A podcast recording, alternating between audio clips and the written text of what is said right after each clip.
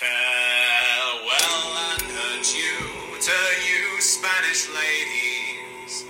Farewell and adieu to you, ladies of Spain. For we've received orders for to sail for old England. But we hope very soon we shall see you again. We'll rant and we'll roar like true British sailors. We'll rant and we'll Welcome to the Best Picture Cast. I am your host, Kieran B. I recently completed my goal of watching every Oscar Best Picture winner ever and decided to start a podcast to review each one. Each episode, myself and a revolving co host or co hosts will discuss, assess, and evaluate a different Best Picture winner with the goal to establish a ranking for the entire list. This is not a who should have won podcast. We're here to discuss the inner circle of movies who took home the crown in their respective years. As a disclaimer, this is an opinion based podcast and a subjective discussion by movie enthusiasts who don't claim to be trained experts. If we destroy your favorite movie or praise a movie that you think is trash, we encourage you to write in at our email, which is bestpicturepodcast at yahoo.com. You can also get us on Twitter at Best Picture Cast. All the social medias, Instagram, Facebook, Best Picture Cast is the best way to find us. And you can message us, tweet at us, however you want to do it. We always want to get feedback, and we do have an email to read today, and we'll get to that in a little bit. But we are joined here, back yet again, uh, with some familiar voices to talk about two movies today. We're doing things slightly differently. We'll explain that a little bit. A bit of a reunion here today, um, whereas I have two of the co-hosts who joined me for Rocky, and one who was in the background, who you might have heard laughing in the distance.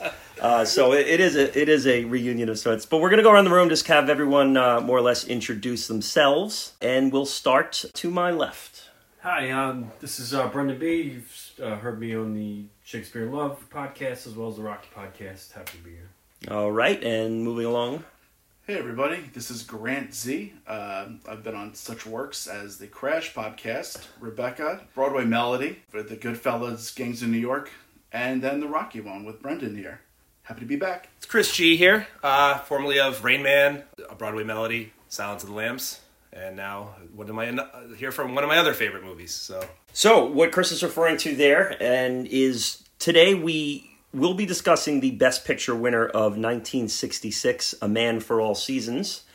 And we decided to pair that one here with uh, uh, a movie that's been referenced quite a bit on this podcast, as it's a favorite of a few of the co hosts, and uh, a few of them are here today.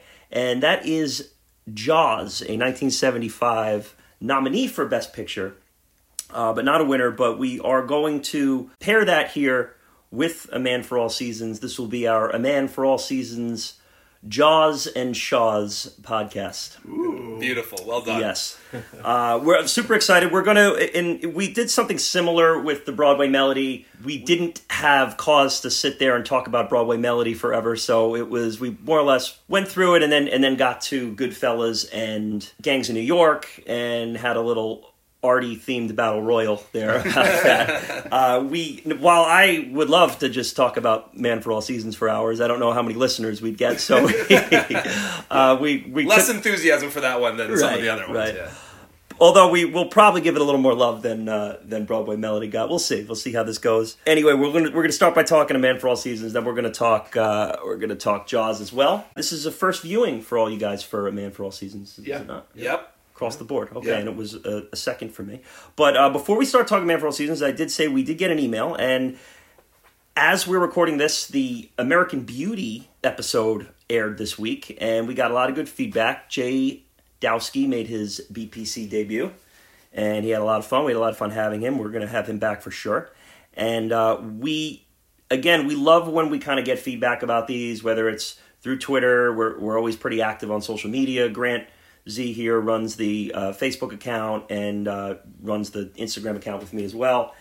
I'll, I handle the Twitter account, so you can always kind of get to us, and whether you're someone who, who we know personally that, that listens, or if you're someone overseas listening, as we do have a couple of uh, overseas listeners too, we, we definitely always want to hear your opinions and your thoughts on what we do. And we did get an email from Catherine Short, who's an uh, an active listener and uh, always likes to contribute. So she gave us a uh, a lengthy response to the American Beauty uh, episode and, and her take on the movie. So I'm just going to read that off. And again, she's at Kathy Short on Twitter. And she wrote, I really enjoyed your American Beauty podcast, though I don't think that Lester is enlightened, and I actually think that the film works as an indictment of his behavior. He is a selfish man who wants to act like a teenager with a few responsibilities while the people around him are actually going through struggles. All the steps he take supposedly improve himself. They are very shallow and artificial, and he comes off as obnoxious when he tries to humiliate his wife or work out in order to improve his health. I think part of the point of the film is that part of growing up is learning to adopt that facade, which allows you to appear invulnerable to the rest of the world. If everybody did and said exactly what they wanted, as Lester does in the film, we would not be able to get on with our lives. Throughout the film, he doesn't do simple things like trying to communicate with his wife and child, but he takes out his anger and aggression on them, which only pushes them further away from him. I think I like liked the film slightly less than I did when I first saw it, as the cheap platitudes at the end felt unnecessary, but it is good film and Mendes made a fine Best Director winner. So heavy thoughts there from Catherine Short, and uh, I think that Lester is definitely a controversial character in that in that movie, and I think that his perspective that he gives you is it's interesting to look at that as is it a reliable narrator, or is it not a re- reliable narrator? For sure, it's not a movie that makes people feel really good, and uh, we definitely got into that in length. So thanks, Catherine, for the for the input. I think those are definitely some uh, intriguing and in depth thoughts. We encourage anyone out there who's listening to these if they want to kind of chime in and, and get their word out there on one of these movies to do so. You guys have seen American Beauty? Yeah. Yeah, Yeah, Any- a while, Few times. while back. It's, it's been a minute, but uh, I've, you know, I've seen it more than once. yeah. Uh, I don't disagree with her. I mean, he's not he's not a character that you. He's very flawed. I mean, Yeah, right, right. extremely.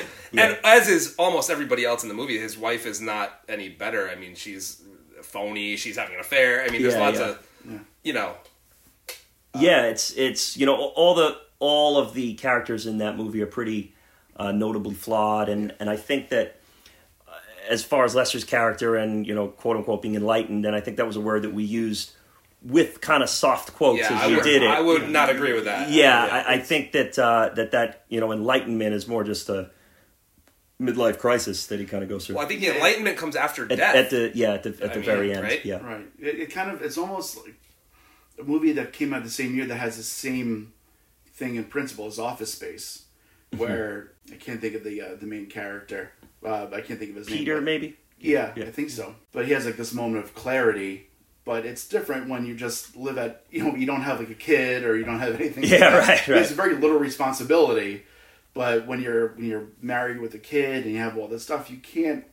It might feel nice to kind of revert back to your teenage years, Yeah, but that's just not what you do as an adult. So yeah, I, I think he is a uh, a selfish man, and I think that he wasn't you know wasn't supposed to be glorified. yeah.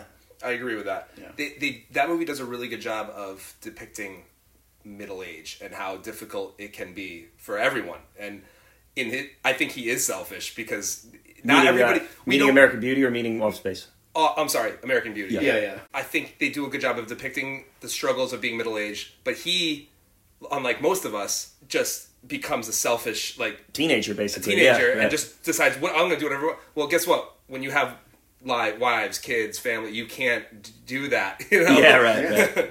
and Brendan, I know you're not a fan of American Beauty at all. It's a movie I've never liked. I always thought it was very dark, and I and I guess never spent the time to sort of put my finger on on on why that darkness was so rattling. But but I, I do think that it's it's it's a movie that deals with the struggle of growing older in a society that doesn't treasure Yeah, doesn't value. doesn't that. value age. I Right. mean I mean they value youth. That's a really good point. Um, Absolutely. And so and So losing that youth and you know physically and, and, and all the things that come with getting older is very difficult for and most it, of us. And it should be it should be the type of thing where you, you gain intelligence, you Yeah, gain wisdom. insight, wisdom, um, and instead Yeah. You know, you You're get trying to this bang a high school movie. chick, you know? Like, it's like, yikes. Um, so it, it, we spent a whole uh, long episode discussing American Beauty in and out, and it was one where you where I didn't love the movie at first.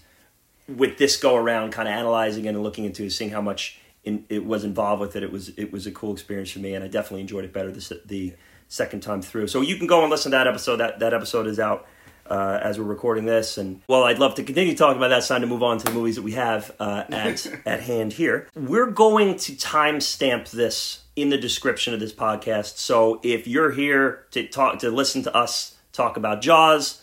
You can go right to that Jaws part. If if a Man for All Seasons doesn't do it for you, then uh, you can go right to the Jaws. But we're we're going to talk a Man for All Seasons first. Like you said, this is all three of your first viewings why don't we just kind of go around and get the initial reactions of it? And uh, does anyone want to hop in first? Yeah, I guess I will. I knew of this movie's existence before we decided to talk about it. I think my sister went to the same high school as we did year, years before. I think, she had to watch it for a theology class. Okay. And to me, it kind of did feel like a homework assignment. I was I thought the acting was very good. I thought the was I thought it was it was a well done movie. It was just for some reason, it just I don't know if it was like the dry subject matter or something like didn't really grasp me the way I thought it was going to. Did you you did it one sitting, two sittings? I Did you split it up? I no, I, I watched it twice, all in one, both in one sitting, okay. and it just um, and the second time around I liked it more. I understand understood it more. I think Right. the dialogue is hard to understand at times. Even Very, with- very much so. even Yeah. was You get with, used to it. yeah, even with subtitles, and and then you kind of notice you kind of since you know where the movie's going, it's easier to follow the second time around. Yeah, and it's I mean, listen, it's a British play, you know, Sure. set to the oh, it set definitely, to film. it definitely so- feels like a British play by the way Yeah, it was the way yeah. it was acted. I mean, it but you know, it's not it's not a bad thing. It, it feels like it's. It's really, a- it's really well acted and it's and it's it's shot very it's it's well done. I yeah, there's a it's not well cadence to the language that you have to get used to, like you Sure, said, Chris. Exactly. It's uh, It was almost like it was almost like Rebecca in a way. Right. I felt Rebecca a little bit easier to understand than than this movie. right, right. Uh, Chris, for for you, a little homeworky for you too. It was yes, uh, and I know I briefly mentioned it to you off off air. I had finished it just before this. Actually, the second half was much more compelling to me than the first half. Sure. Uh, yeah. and, and also, again, getting used to the language helped. You know, I, I- by the second half, I, I kind of could f- follow everything. So I ended up liking it a lot more. The acting is is incredible, and Yeah. uh, there's a lot of other things I liked about it. I mean, it's not something I would have ever watched on my own, but being that we're doing this and I had to watch it, I enjoyed it uh, much more than I thought. Yeah, and Brendan, I haven't talked to you at all since you've seen it. So, Right. what what what was your reaction? Um, liked it. I had the same problem that Chris had in, in that um, second half is just so much better than the first half. The first half is crucial. Um, I, I think the first half isn't paced out correctly. A lot of times when, when you adapt a play to a movie, directors have have clever ways of going scene to scene instead of just the scene change. This movie's remedy for that was kind of just well you jump in a boat you go down the lake and now you're at More's house and now you're at the king's place Yeah. and and the whole geography kind of got all jumbled up and i didn't know where we were when and Interesting. and in fact i got halfway through and was so frustrated um, and i don't think it was the language i think it was just the way things were paced out i was so frustrated that i actually stopped went back to the beginning and rewatched Yeah. the first Okay, yeah. Well, that, and and it helped me I rewatched some stuff yeah, too. this- Actually, the second Yeah, second time around is the second time around is a much better experience. Yeah. Um, just because you kind of know where it's going, and like like you s- like, I I think I read I read about this on Wikipedia. The movie spans years. Yeah. and it doesn't feel Does it not doesn't feel feel, that that way. way, at all, which is that way. kind of that's how like what Scorsese does in his Yeah. movies, but it's you see that by like what the trees are doing. is it snowing? is it are they green? Yeah, And, yeah. you know, like I mean, Yeah, there's a summer little- scenes, there's winter little- scenes. It's a little Yeah. bit on the head, a little bit Right. on the nose. It's a man about- for all seasons, man and all the seasons are happening at once. yeah, so it's, yeah, it's so I, I do like because like the most the more compelling stuff is when he starts to get in trouble, Right. and they feel like they, they build so much of his character in the first half of the movie. They kind of just like okay, right here now he's in the tower, now Yeah. he's in Sign the Oath, now he's in this, Yeah. now he's in You're the all- Chancellor, now you're Yeah, not the Chancellor. now Give he's me dead. that. Give- give me that back. Yeah, now he's dead. Right. Uh, so, like, it's, it's it's one of those things where I, I would have loved it because Robert Shaw is so amazing in this movie. Yes. Yes. What I like, I would love it if they started his whole this whole thing about him becoming chancellor earlier, and I would like to see Robert Shaw do more. Why didn't he sign the oath? Why does he? Why is Yeah, he doing this? yeah. this? There's Like, I- there's an interesting choice there, uh, and I would say that's probably through the screenwriter, uh, uh, who so the the screenwriter who wrote the play also did the did the screenplay for the for the movie too. And I mean with with this one, and and in in tackling the '90 movies that I had to tackle, since then there's been two more. There were some that I just flat out put off because I'm like I don't want to deal with this right Yeah. now. And then there were others that I said, all right, I'm going to get this out of the way. This was in the later stages of me watching all the Best Picture winners because it, it just did not look attractive to me on Sure. paper. Oh, like yeah. it's a man Yeah. for all seasons, a Henry VIII, Thomas More. Ah, no. And I remember, you know, I would say it's probably among the last ten that I watched Oh wow. Okay. and I remember sitting down. I pressed play, and I just, I just liked it. You know, I got, I was entertained the whole time. It's a compelling story. I mean, this, there's a reason that that story has been told a million times. Henry VIII, uh, Anne Boleyn. All, I mean, it's all it's all been done. It's fascinating, it, at nauseum at this point. So I mean, there is a it's a compelling story that people are still fascinated with. So I think that that that right there is enough to keep you interested in the in the film. Yeah, and and it, it's a dialogue driven piece, and. When we're talking about a British period piece that's dialogue driven, right there you're losing half the audience right out of the gate. It's- I Well, yeah. Let, let me just say, my my wife, who doesn't, in all fairness, doesn't like period pieces to begin with, she hated this movie. it's also tough, man. Movie films were different back in, in, in back then. You Yeah. know, Yeah. They were the pacing was much slower. The Sure. audience, I, I mean, I'm going to criticize our generation. They had a much more uh, uh, uh, longer attention span that is conducive to this kind of movie. So for us, we're, when we're used to action and you know, give me all the good stuff.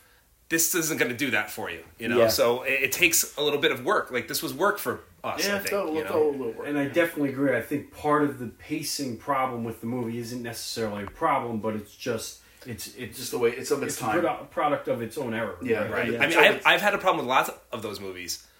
I'm going to say something controversial. I took me decades to watch and enjoy The Godfather. Mm-hmm. I know, I know, but it, it's because I'm not conditioned to deal with that kind of pacing. You know, it's it's It's a slow burn for sure, You know? yeah. And and we don't have to reveal anyone's age, but I am a little bit younger than you, and I'm still trying to finish The Godfather. There you go. yeah. yeah. and I, I, I, I get its brilliance. It's just I'm not again. I'm not conditioned to deal with a movie that is that slow. Yeah, you know what? Because I'm because I'm the op- I'm the opposite with that. I saw it like the first time when I was a teenager, and it just it just hooked me. Yeah, for me, once I finally gave it a shot, Yeah. I loved it. And I, I get it with these movies though. Like, it's just different people like different things. Some people want to watch a movie and see explosions and car chases, and others want to see someone have a conversation. You know, like I, I feel like I bring this stupid movie up all the time when I do these, but The Revenant is a perfect example. Another one is Hateful Eight. I love both those movies. I love them. I could I'm watch them at all time. Hateful Eight, this, that flat out. Some people are like I can't deal with this. I'm, like they fall wow. asleep instantly. Why? What can't they deal with? What, I was just wonder. talking to somebody the other day. I just think the fact that it's all conversation and no, the plot doesn't drive itself. The plot is a. We talk about slow burn. That's Yeah. a. That's a. Yeah, Sit it's- around I- forever. I I don't but- yeah, it's not it's not my favorite Tarantino movie. I don't I don't know like because I, saw it once and it was I was like okay. Yeah. It didn't really. Whereas it didn't is really one of my grab It's favorites. one of my Yeah. favorites as well. yeah. yeah. Now, now, similar to, I mean, another adaptation movie, Glengarry Glen Ross is all talking, but it has you on the edge of your seat the whole time. Yeah. Which Or- is very very fast. Yeah, dialogue. that's- Uh, that's- yeah. Twelve Angry Men is another example of that, right? It's Oh, just- another one. It's, all, it's Frost- just that's Frost all Nixon. dialogue. Yeah. Frost. Well, Frost I we've Yeah, been talking about that. about that, I, yeah. I love Frost Nixon, but it's two, it the the meat of that movie is guys two guys in a room. Yeah. Yeah, that's I, it. I would say just to just to distinguish though with like a Twelve Angry Men, and I brought up two. I, I brought up Hateful Eight and and Revenant, and they they are different reasons of my point there. But Twelve Angry Men is all conversation, but it's also all plot. You know, Yeah. the the plot is intertwined There's- with the conversation. no where filler. Hateful Eight is they're just talking about whatever. You know, and it's like I like the acting and I like the Yeah. moments that they share and And, and, the journey. the, the plot is actually not revealed to you until Way way, later, later. later, yeah. and Revenant is not a lot of talking. Revenant is a lot of visual acting and just getting wrapped up in the in the scenery and yeah. and I mean, it's why I a love it beautiful. Revenant's a beautiful movie. Yeah. it's a beautiful movie. But I understand why some people hate it. Well, you Yeah. know, 'Cause- you know, I'm not a fan. Yeah, no, I know you're not. Yeah. Yeah. I, I'm not I appreciate for it for what it is. It's just not a movie for me. Yeah, you know? yeah, and that's and that's how this goes. So before we do the official uh, deep dive into A Man for All Seasons, let's talk about what we are sipping on today. And Grant, I'll let you lead because you were uh, you you furnished the party with this uh, wonderful treasure. Well, here. you know, when I found out we were doing Jaws, the first thing on my mind was I got to get those those Quint Crusher cans from uh, that were that were made so famous. Those golden, the golden, the red and gold cans I didn't- made by Narragansett. I didn't bring my uh, my styrofoam cup. I should have. Ah, that's right. yeah, and, uh, and so I saw I saw these, and I was like, "Well, how can I not buy these for the Jaws podcast?" So that's what I'm that's what I'm sipping on. That's great. That's great. Uh, Brendan, you went uh, a little different. Yes, yeah. This has actually become. Grant just crushed his beer. Um, this this has become one of my favorite beers recently. Uh, Great South Bay Brewery Blood Orange Pale Ale. that's a good one. Um, Very nice. somewhat fit the. Uh, I happen to be drinking my leftovers.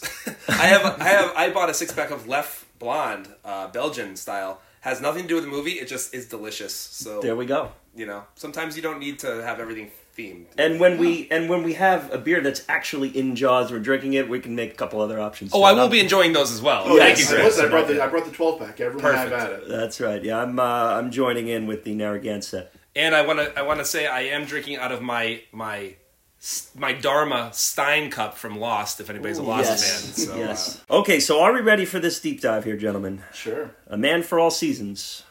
Let's get in the shark cage and get down to the English Channel. You're in the shark. Here it is. It's A Man for All Seasons. The year is 1966. And the president is Lyndon Baines Johnson, LBJ himself, serving in his second term alongside Vice President Hubert Humphrey. The World Series. It's the Baltimore Orioles winning their first World Series in franchise history as they sweep the LA Dodgers. Frank Robinson is the MVP, and the Orioles became the Orioles in 1954 when they moved from St. Louis as the St. Louis Browns. We mentioned that in the Going My Way podcast, where we had Bing Crosby as a big St. Louis Browns fan. And the song of the year of 1966. I think it's one everyone knows. California Dreamin' by the Mamas and the Papas. great song. Great song. Recently featured in Once Upon a Time in Hollywood. Great little version of that and that. A Man for All Seasons is the Best Picture winner. It's based on a play by Robert Bolt. It was directed by Fred Zinnemann. Screenplay was also done by Robert Bolt, the screenwriter.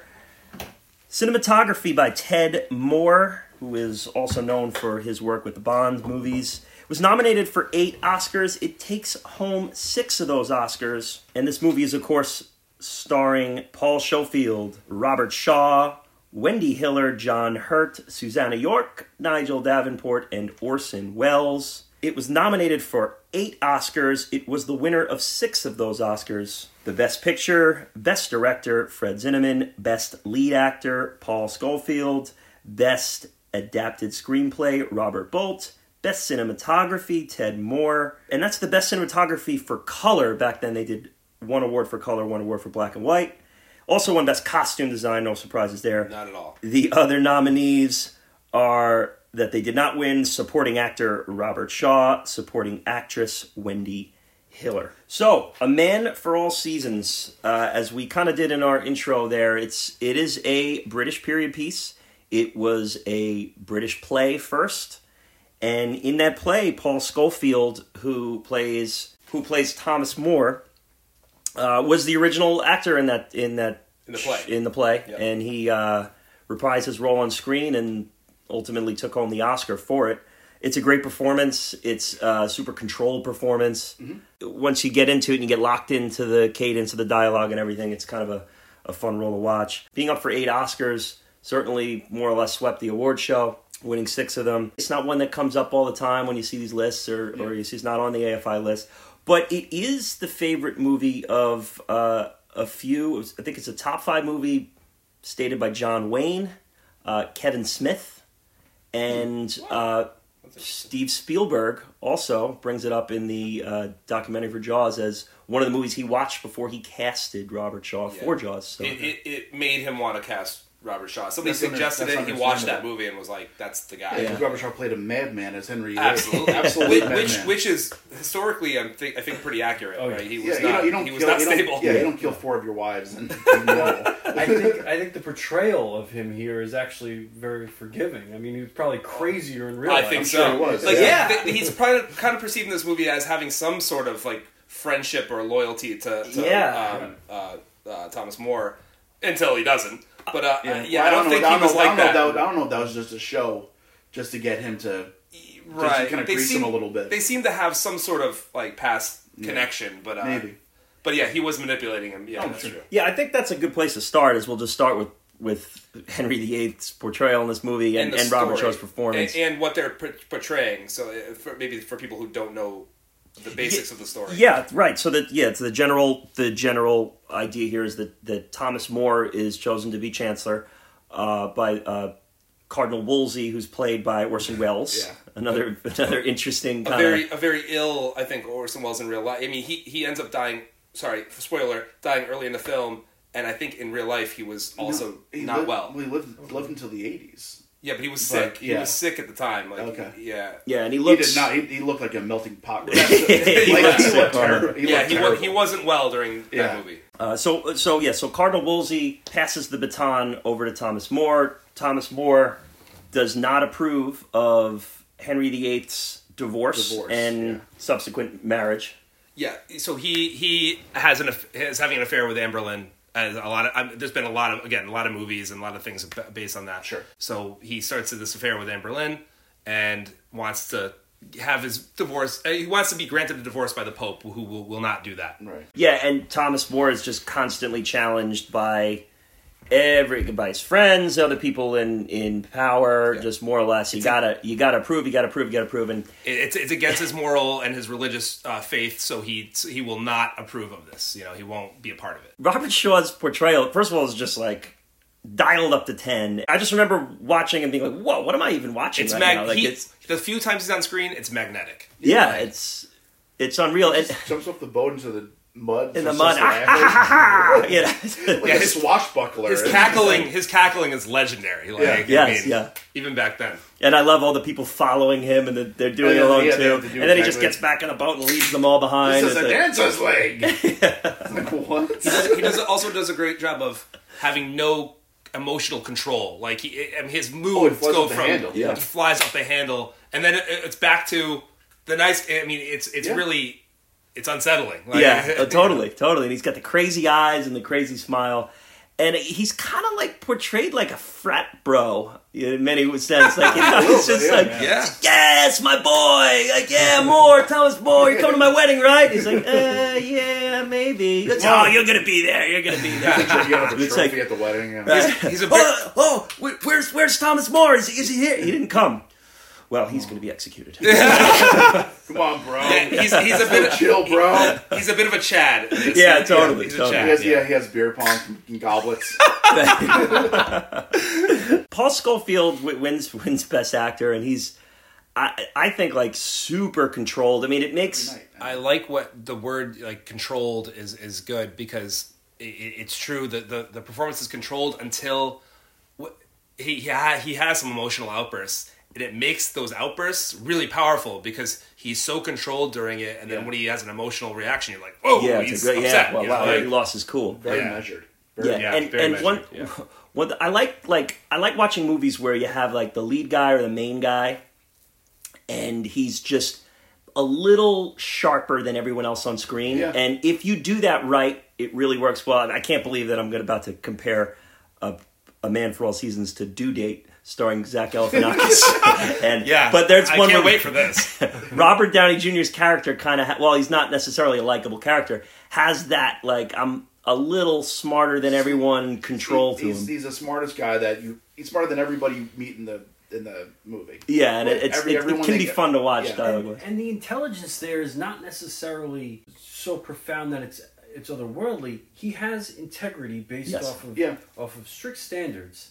It's it's almost the Occam's razor. The simplest answer is is the correct one, and it's can you divorce your wife? Well, the Vatican says no, so no. He has integrity. He doesn't waver from his integrity, and that makes him intelligent. Yeah, and nobility too. Just he's Yeah. just Yeah. this is what he stands for, and this is what. and his brilliance is, is definitely uh, shown really clearly, especially later on in the film, where the- the legality of what they're doing. He he has an answer for every everything they're trying to do to him. He's like, well, that's it's not legal, like what, Yeah. you know, Right. Because he's and, and he knows how to defend himself. right, and he knows also. what not to Yeah. say. Yeah. What, you know, he's he's really ha- has it down. So he makes them look foolish. Yeah. You know, the Parliament. He makes Parliament look foolish when they're trying to. They're really trying to. Yeah, they, they they want the wrong answer, and so they're doing Yeah. whatever they can to get the wrong answer. But he's too smart for that. exactly Right. Yeah. hate to admit, but I really was not too familiar with the history of what was going on. Uh, Brendan, you were? Uh, somewhat. I mean, I mean, no. After watching this movie, there was a lot here I realized I didn't know about. I knew gen- general aspects of it. Some of it I know about the descendants of, of like Thomas Cromwell's descendant is Oliver Cromwell, which which the irony there is that they end up beheading the King of England uh, less than 100 years later, I think, and put Oliver Cromwell into power, who's a descendant of Thomas Cromwell, Right. who ends up being the most tyrannous king, or he wasn't called a king, but mo- one of the most tyrannous leaders that they had, that they had to take him out of power and then put in the put in the relative of the guy they beheaded. Cromwell, who's kind of like the the blithering heel in this, who's just he Yeah. he he's He's a just one. He's a one note bad guy. yeah he right he Yeah. wants more to go down here. Yeah. He wants him to go down. Very And, simple. Yeah. Yeah, he he over in the very beginning of the movie, he overhears him kind of belittling him to Orson Welles' character, and that that's, it. That's He's just locked in. Yeah. and yeah, and and and I like how at the end of the movie where they just kind of give you like the here here they are now. Like this It's is like, like. everyone's dead. Right, yeah, they're like don't worry, all these people died too. You know, we're not going to tell you why. They just they, Well, except they for lost their Henry- heads. You Henry, know? Henry VIII, except for Henry VIII, he died of syphilis. Right, yeah, Yeah, yeah. He would have died, but he died of syphilis. Yeah. and uh, and yeah, and then that other guy, yeah, he just died as bed. Cromwell died you know? too. Yeah, Yeah. But one of the things there, I, um, my understanding, I did a little research on it, was that Thomas Cromwell, in posthumously, at least in immediacy and going forward, at least a century, is championed as a as a religious man and a because he's Protestant. He maintained the Protestant connection, Right. whereas More for the for the longest time was a treasonous traitor that you know mm-hmm. was horrible to England. The Catholics finally embraced embraced More. I mean, they embraced a lot of his studies, but I think this movie is, is a huge embracing of More and Of who he actually was, and not what they actually what they dictated to the public. Yeah. what he was. Right. yeah. Yeah, and, and you know, I, I think that one of the points of, of this movie too is just kind of show you how a leader with absolute power can operate. Where he's just Sure. like, yeah, I'm just going to change all the rules and I'm just going to behead this guy because he didn't come to gonna- my I was wedding. Gonna convert our entire, I'm going to convert the religion of our entire country. Yeah, I'm going to be like the supreme religious leader of our country too, and yeah, just to just to get what he just to get what he wants. yeah, and which kind of lays the groundwork for you know the the need for religious freedom and everything, which is why colonists came to the came to the United States and eventually you know declared their declared their uh, Independence Day. You know, Yeah. the Declaration of Independence on the Fourth of July. So years later, we could have a shark So attack 17 on Martha's Vineyard, In 1775, we can have a regatta. and there you go. That's ruined. there's the tie-in along with Robert Shaw. This story, I mean, the the true events of the story had huge implications for England, for the the church, you know, uh, the Catholic Church. Of course, it was it was it was one of the biggest events in like our in history. Yeah, it separates England from the Vatican. So now they Right. become their own country, disconnected from the Vatican. Right. I'm sure, Which was a put- put huge- even more fight with them in France. But what That was a was- huge controversy. I mean, that this was this was the most important thing happening in that time. You know, like Yeah. Right. I mean, just, just that, just that. Out of, I mean, look what that did to Ireland. over like for so many years. Yeah. Just that, that whole thing. It just it destroyed Ireland. they are still they still trust me. I've been to Ireland. that's all they talk about. That's Yeah. all they, Sure. they hate the British man. Oh, yeah. Oh, they just it's a thing. Every statue, every every statue's a dead Irishman at the hands of a an Englishman. Yeah. You know, Yeah. it's like and, and then and then you consider too, and I mean no way putting down the Anglican religion, but in a way, the way they separated from the Vatican is a bit of a joke. I mean, it's because it's, a because the king wanted to marry someone else. right.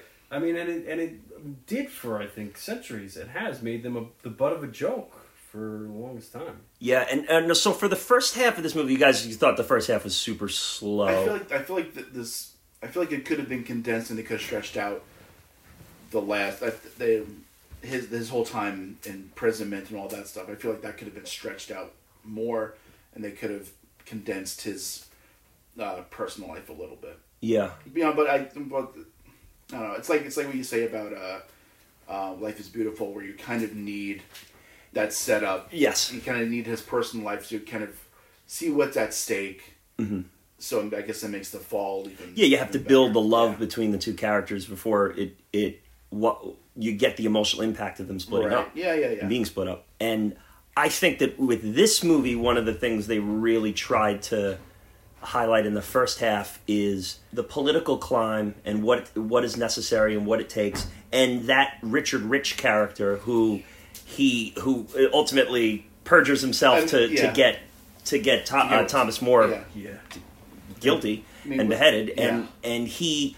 You you know, don't be a politician. Be a teacher. You're, You have enough It- value to be a teacher. And he goes, "Now I want to be." And then he wouldn't. because he knew because he knew how corruptible he was, yeah, and that's exactly what that's exactly what happened. I, I also think in a gen, he maybe he knew how corruptible he was, but the guy wasn't. Maybe he saw something in him too. Is you don't want any part of this. Is this Yeah. is I this mean, is that's a part. life. Of, that's part of. Yeah, that's this is a life that'll take you, and and if we jump forward to the end, essentially says your soul is worth more than the world, and you sold it for it. Yeah, I love that line. Yeah. Yeah, it's a I great love line. that Yeah. line. Yeah, that's Yeah. a sick I mean, John Hurt as Richard Rich is as big of a weasel as you get Yeah. in Yeah. the movie. I mean, Yeah. he's, Yeah. it's from minute Yeah, one. It's like, Oh, oh, yeah, you, and it's- you you knew he was going to be the guy that, That was gonna screw to turn him. on. Yeah, Totally. and it's just knew it. you know it's it's one of those where you just can't see you can't see why he didn't select you. He's looking goes how how dare he not nominate me? How mm. dare he not support me? Are you going to support me? No, great. Whereas he's not seeing through Thomas More's eyes is I'm not supporting because I don't I don't think you are fit for this world. You're Well, fit yeah. for a different Well, world. it's like it's and like, who are you to tell me that? And Yeah, it was it was like the whole thing where he gets this chalice, and he's and and Rich is blown away by this chalice. He's like, you know, if you go into politics, you're going to be offered coats of arms. You're going to be offered mansions. You're going to be offered all these things. Do you really want to be for sale like this? Yeah. Could you handle not being for sale? And that's why he pushed him to going into being a teacher, a, a quiet life without any repercussions like that. I want to talk about this chalice. We're going to enter the nitpick zone for the first time here. On the, the little boat ride over where he discards the chalice. Yeah. Is it? Is that chalice going to float? No like That? way. Like what? I thought the same is thing. Going on? That was what is that was going a, on? That, that chalice was aluminum. Right. It was- Wait, was- silver doesn't float. That's I mean- I, I, I I thought the. I thought the same thing. I'm like, that thing was to be at the bottom before anybody Right. could do anything. Right. Like, Is is yeah? Is Paul Scofield's Oscar going to float when he throws out in the water too?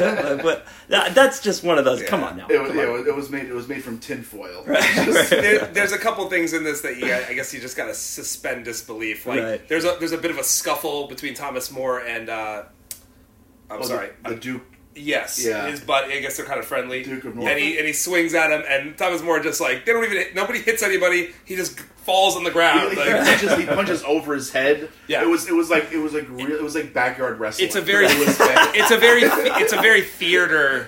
Oh, right. was kind very of- thea- which very which theatrical. brings us yeah. back to our, our wonderful sword, sword fight in Shakespeare in Love, where they're all kind of just like, yeah, yeah, yeah, yeah. no getting cut or stabbed. Yeah, but, I- but I do Yeah, like that because it was actors versus actors, so it makes sense that they don't know how to sword Right, fight. right. Oh, that's fair. Yeah. Yeah. Yeah, where this one that didn't. This one, it was like this this jacked Duke of Norfolk tra- takes a swing at him and just he falls to the Well, what. I love in this movie, which is unbelievable, is he he spends like hundreds of days in jail. Apparently, Looks fine. it looks great. A little salt and Like, pepper, like, respect to it. shaved, A little salt and like, in the hand. worked. It's like yeah, whatever. jail's No, they won't. They won't give him a book to read, but they're apparently Right. shaving him and bathing him. You know, It's Classic, classic stage of being punished. You know, can, can I get another book? You have books? Take his books away. ah, damn it. God. I should have kept my mouth shut, you know? yeah, very, uh, that was very, that was like a very, uh, like- Warden Norton moment there from It was just Shawshank, like- you know? it was like yeah, it was like it was like bringing up like a homework assignment like that you didn't like the teacher didn't bring up yet. It's like, oh, there was homework assignment. We're gonna collect that. Now. Oh, that's right. Bring it Ah, up. That's right. Oh, we're gonna take your books and burn them and dance around like wild Indians. Oh, I did like. I guess the the the seasons changing through the window. It was a little bit on On the nose. Yeah, a little bit on the nose. I did kind of like the shot though. I thought it was I mean, it was, it was a it's a cool. I mean, like the cinematography is really good in this. It's just yes, it is. It's just like all of a sudden it's been three years and you don't really know it. Like he's because Yeah. I mean, the, I mean the the movie spans years. And you Yeah. just don't really they really don't address it that much. I, and I almost feel like I can't think of an example, but there are movies that just have foregone the idea that all right, let's let's make sure like we get the time right. They'll just they'll just jump right into the trial and end it.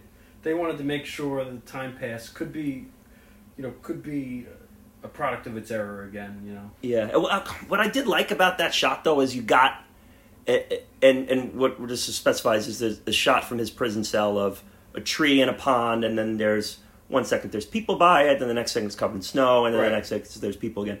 It just getting that concept that this is like all he has is just one window to Sure. look out, That's a good and it's a tree and a pond. And I think that Hannibal Lecter would have loved to have that. I think that's what he wanted, just a, a, a view of a, Yeah, a- a pond and a tree. Um, interesting fact about the the seasons changing. The the snow, the snow scene when there, there's snow.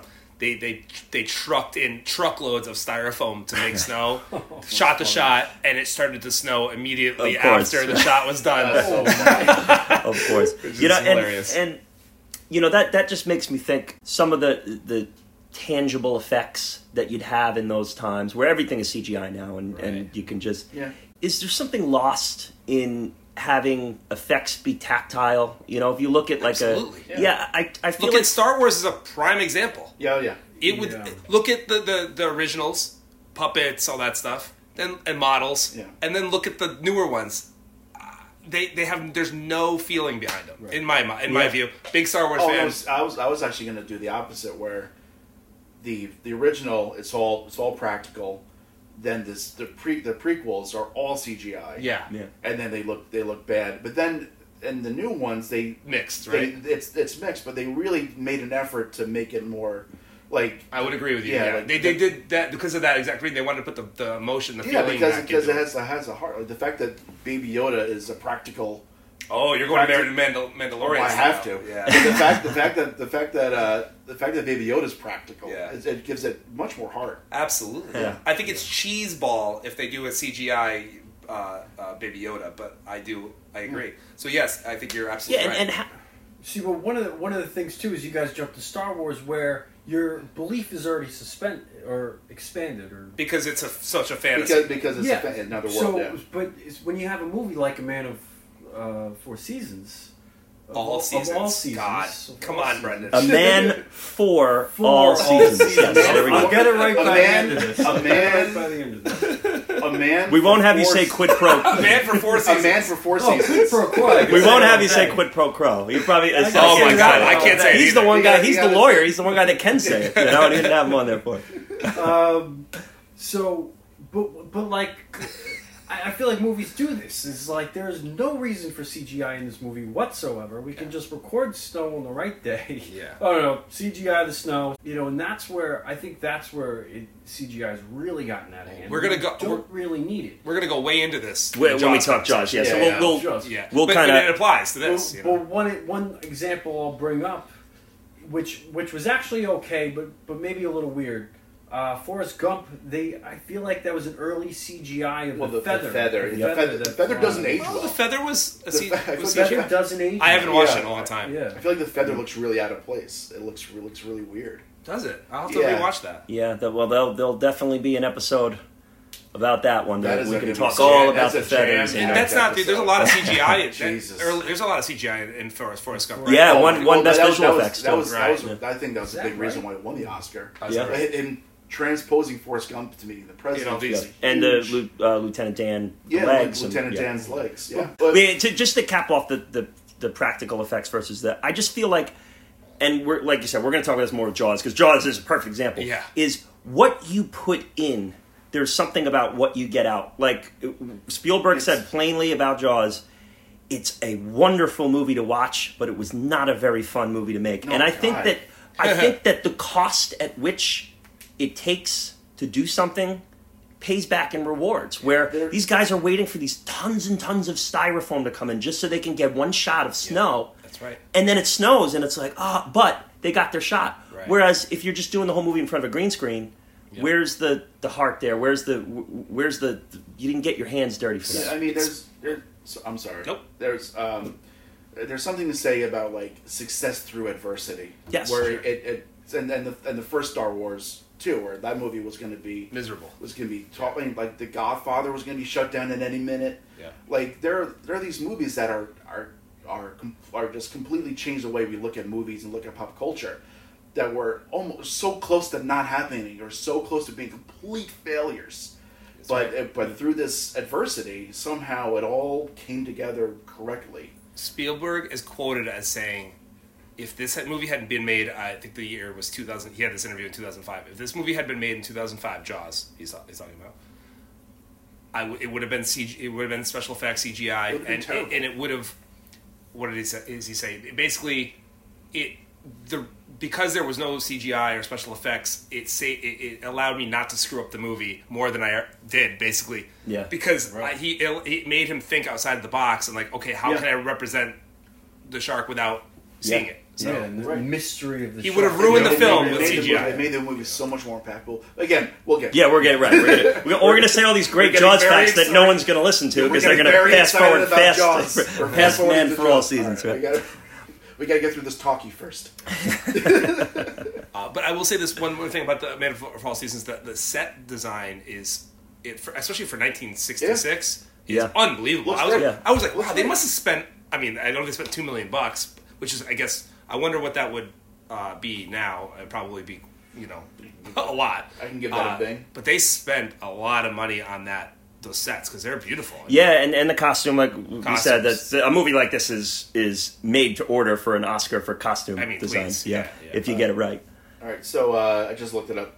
Adjusted for inflation, two million in 1966 is 16 million today. Oh, that's still not Okay. that much. Yeah. It's I not mean, a lot. It's yeah. not a For, ton. I mean, you can't make, you can barely make a movie now for sixty, uh, a, like a, an Oscar movie. Seriously. Yeah, Yeah. yeah, that's a moderate. And it's a what you're making at the box office is much more now than it is then, probably Right. relative. Yeah. You'd Oh, hope. yeah, of course. You'd hope. Uh, so yeah, so I, I and I think the camera work is pretty strong in this movie Great. too. No, I mean, it's- it's listen, a- it's, a done. Great, it's a great looking movie. Edited well. Yeah, and- yeah, it's a Yeah. great looking movie. It's, yeah. Ted Moore, the cinema, cinematographer, is a Bond cinematographer. He did the three three of the That's really interesting. yeah from Russia with Love and Doctor No and you know three That's so- Bond movies coming so- into this. That's so different. It's Yeah, such a- such I a know, but you can see that it's working. And. Fred Zinnemann, the director, this is actually his second Oscar. He wins. He wins for From Here to Eternity, Right. which is the uh, 1953 winner. Mm-hmm. Really great one, uh, which I think was on the AFI list the first time around too. So he's this is his second go around with this, and I I think it's pretty well directed and, and Yeah, you know good. pretty pretty strong throughout from from his standpoint. Mo- moving to like the second half of this movie, what did you guys think of the of the performances of the of the women in this movie? The actresses, uh, Wendy Hiller and, and Susannah, Susannah York, his his wife and daughter. His wife is Wendy Hiller, who was nominated I- for the Oscar. For I, I thought actress. I thought she was very over the top. Yeah, it- I, it felt I was very not a felt, felt very much like a stage play. Yeah. and I just I I didn't I wasn't thrilled with that casting. I know Yeah. she won the Oscar for it. I wasn't No, nominated, didn't win. Oh, nominated. Well, uh, it La- it Lady wasn't- wasn't- Lady Alice was the was the The wife, right? Yeah, I, I was not thrilled by it. Susannah York did a good job. I, I thought the daughter was As Meg? Yeah, Yeah, she the was daughter was good. She was yeah. very Daughter good. was good, and and I think that's that was part of of the movie too. Was Thomas More really gave his daughter independence to a certain extent? She was one of she was one of the only um, highly educated women of the time. Yeah, she that spoke. She Yeah. spoke. She spoke Latin. Yeah. yeah. That's true. his wife- his wife- That's his true to history. His wife didn't even know how to read. Right. Well, Yeah. she they mentioned that several Yeah. times. She she basically says like I know I'm a I don't forget the word she uses, but I know I'm stupid is basically Yeah. her the premise. But you know she has this opinion Yeah, about but him yeah, doing what Meg, he's doing. Meg is well learned. and she it's- is, yeah. and but it's also what Thomas More he raises her to be an independent woman. There's that scene Yeah. where her quarter has essentially asked Thomas More, and he's like, "Well, stop being a Lutheran, and then you can marry." Well, yeah, I mean, well, that's- no, that's- but but then but then at the end, he said uh, the person courting his daughter says, uh, "Can I see her again?" And he points to his daughter, and and she goes, Yeah. you can see me again." Sure. I, I, I, I didn't like that he he was basically not allowing his daughter to marry someone from a different religion. That I mean, that true- That's True that's true, true to time. the- though. oh, I know, to I know. time, That just yeah. that just doesn't age well. To me. Also, that that that the, the gentleman caller, let's call him. I don't know his name. Roper. Sorry. Yeah. What is it? Will Roper. Will Yeah, Roper. Will That's Roper. Roper, right? Uh, Okay. was it was it was a bit overacted as well. Like it, wasn't one of my favorites. Yeah, I would that's- agree I'm, with I'm that. going to, I'm going to address him later. also, we're very like kind of like. Can we figure out his haircut here? It looks like he's like It trying was- to grow that's his a- hair that's out to be like in Bon Jovi, but It then he also has the later Bon Jovi was hair. like- he's like, like a- it was merging like a- Bon Jovi dudes. It was like a puffy mullet. It was Yeah, like, yeah, yeah. it was Well, and I was I was thinking that the who's the traitor? Um, the names are gonna Richie. Rich. Richie Richard Richard Rich. Rich. Richard Rich. Richie Rich. Which, yeah. Does Richie Rich reminded come from that? I don't Comfort know. I, I just I just know that I don't think so. I just know that when they because I because I didn't know his name was Richard Rich. They just kept on calling him Rich. I'm like Rich. That's really weird to call somebody Rich back then. Yeah. But then like during Yeah. the during the trial, they're his like last name. they're- yeah. During the trial, they're like Richard Rich approach. I like I know. expected like Macaulay Culkin Now, going to come out in a eh, limo. Eh, it- so eh, I- an interesting fact about this, though, too, is that they they use only last names in this movie because all of the main principals' first name is Uh, Thomas. Thomas. They're all they're all Thomas. All so Thomas. the Oh, really? only Yeah. person they Yeah, yeah. actually call Thomas is Thomas More, Yeah. and then they just use last names Yeah. for everyone You know, else. they needed one of those baby name books. But so my point with Richard Rich was I I think the only reason he was able to do this movie is because Herman's Hermits wasn't on tour, so he was able. to... yeah, 'cause he looked he looked he looked like he looked like somebody from a Beatles tribute band. By the way, Pretty much. That's I have the only Yeah. I have the only name here that would apply to this. Christopher Chris, man. I could totally have There you that go. name. You could have you guys. Christopher None of you guys could do that, but me. I, No, I did yeah. well in this time period. That's true. That's true. Although oh, I could see a Grant Grant.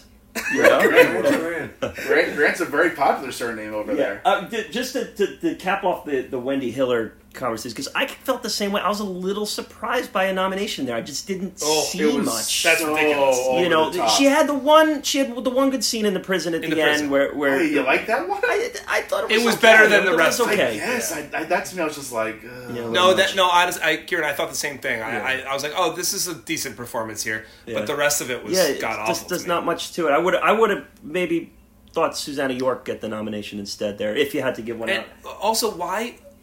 Like, think about this. You're in prison.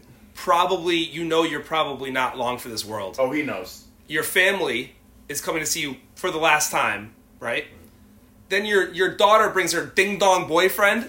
Like, I'd be like, get wait outside, man. I'm not Yeah. looking for you. Well, I- Like, they I think have that their relationship grew a little I guess, bit. okay. to I- that. Actually, I think they were married at the They were married at that point. But still, get the Yeah, hell now out of that here, man. You Now that Dad's in jail, I can marry you. Yeah, right. you know, there's doofus in-laws that everyone's got to if deal my- with. if- you know, like- if, if I'm ever in a in a last like uh, if I'm ever saying goodbye to my daughter, for that, her ding dong boyfriend or husband or whatever better not be within ten miles of me. I don't want to see him. You know. like- hey, you know, Now, now, did they follow up at the end? I forget if they did they escape England. Yes. Yeah, well, You they, assume they, they did. They, they You say just they assumed say did, that. right? it wasn't at the end. Well, they they say that um, Meg they they after they beheaded Thomas More, they put his head on a pike, But she and gets then it. and they and she kept And she, uh, hey, keeps that's it. right. she kept the head until I'm like that's some Her Game death. Of, that's like that's some Game of Thrones shit. yeah, I was gonna say, That's isn't that a Game of Thrones? Yeah, where, where, they- like where, where Joffrey put all the heads on. Yeah, pikes. except and then- Yeah, except the people don't take the head and be like, I'm going to put this on the mantelpiece at home. It's my dad's head. Like, Oh, they It's like, this, this, is my, this was my dad's bowling ball. This is his head.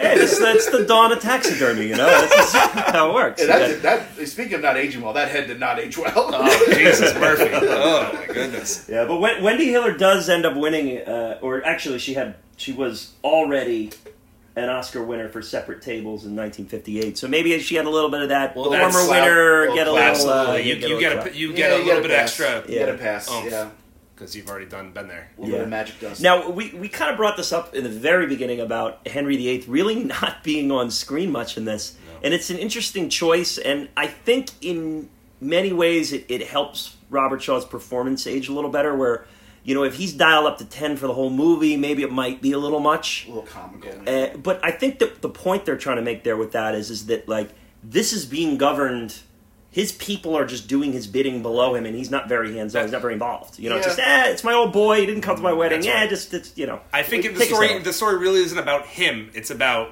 Yeah. everything happening beneath him. Yep. All the all the in, inner the politics. poli- Although I, I think I would really like to have seen more Henry VIII, just because Yeah, I- like, yeah. those are my, my my favorite parts of the movie were the ones that he was in. Yeah. and it was like for five minutes. I Yeah. don't. I don't think Henry VIII actually wanted him dead. He just wanted No, what he wanted. I, don't know. Right. He wanted what he wanted, and, And- this was the way. And, and- and, and- his and then- silence, yeah. Thomas More's silence, was the loudest silence in the world Yeah, at the time. and if he weren't so well respected, it wouldn't have mattered. But the fact is that People- Henry VIII yeah. couldn't live with the fact that this well respected man is not. He's not tipping his cap Not- to him, not and he's not not giving him. honestly. He's, and as long as he's out there, there's always going And- to be someone who might. and his sp- silence is speaking volumes Yeah. throughout the, the Right. society. You Sure. know, so he Right. needs he needs him to either do what he's asked or go away, and then Yeah. he went away. you I know, mean, like- England has turned away from the Vatican, which at the time was in control of.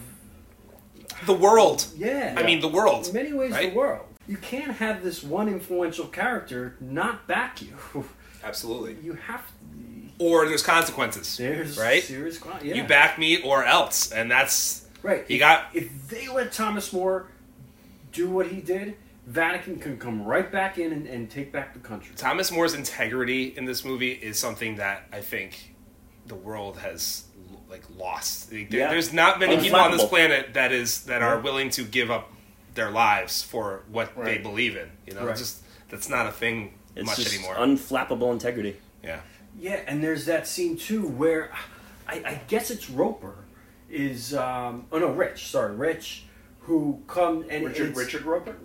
Richard Richard Roper, Chris Christopher Richard Roper. Uh, um, he's he's come to say essentially he's opposing Thomas More and the family's like you gotta have him arrested and he's like well he hasn't done anything Yeah. wrong Yeah, and they ask him would you give the devil the benefit of the law and he says yes Yeah. I would give the Yeah. benefit the devil of the law uh, the devil the benefit of the law because that's what I need too yeah. Right. and and No, it, it's it's a it's a great point of not interfering church and state. It's kind of it's uh it's a principle that this country's based on and, and all that stuff. And I feel like that's a it's a great it's a great defense of all of that. there's a great line when he's having the, the trial with uh, Parliament, and he and he's basically like asked, "What is your silence like? What are people supposed to derive from your silence?" Basically, and he's like, "Well, the the society will uh, uh, come up with whatever conclusion they're going to come up with based on their wit.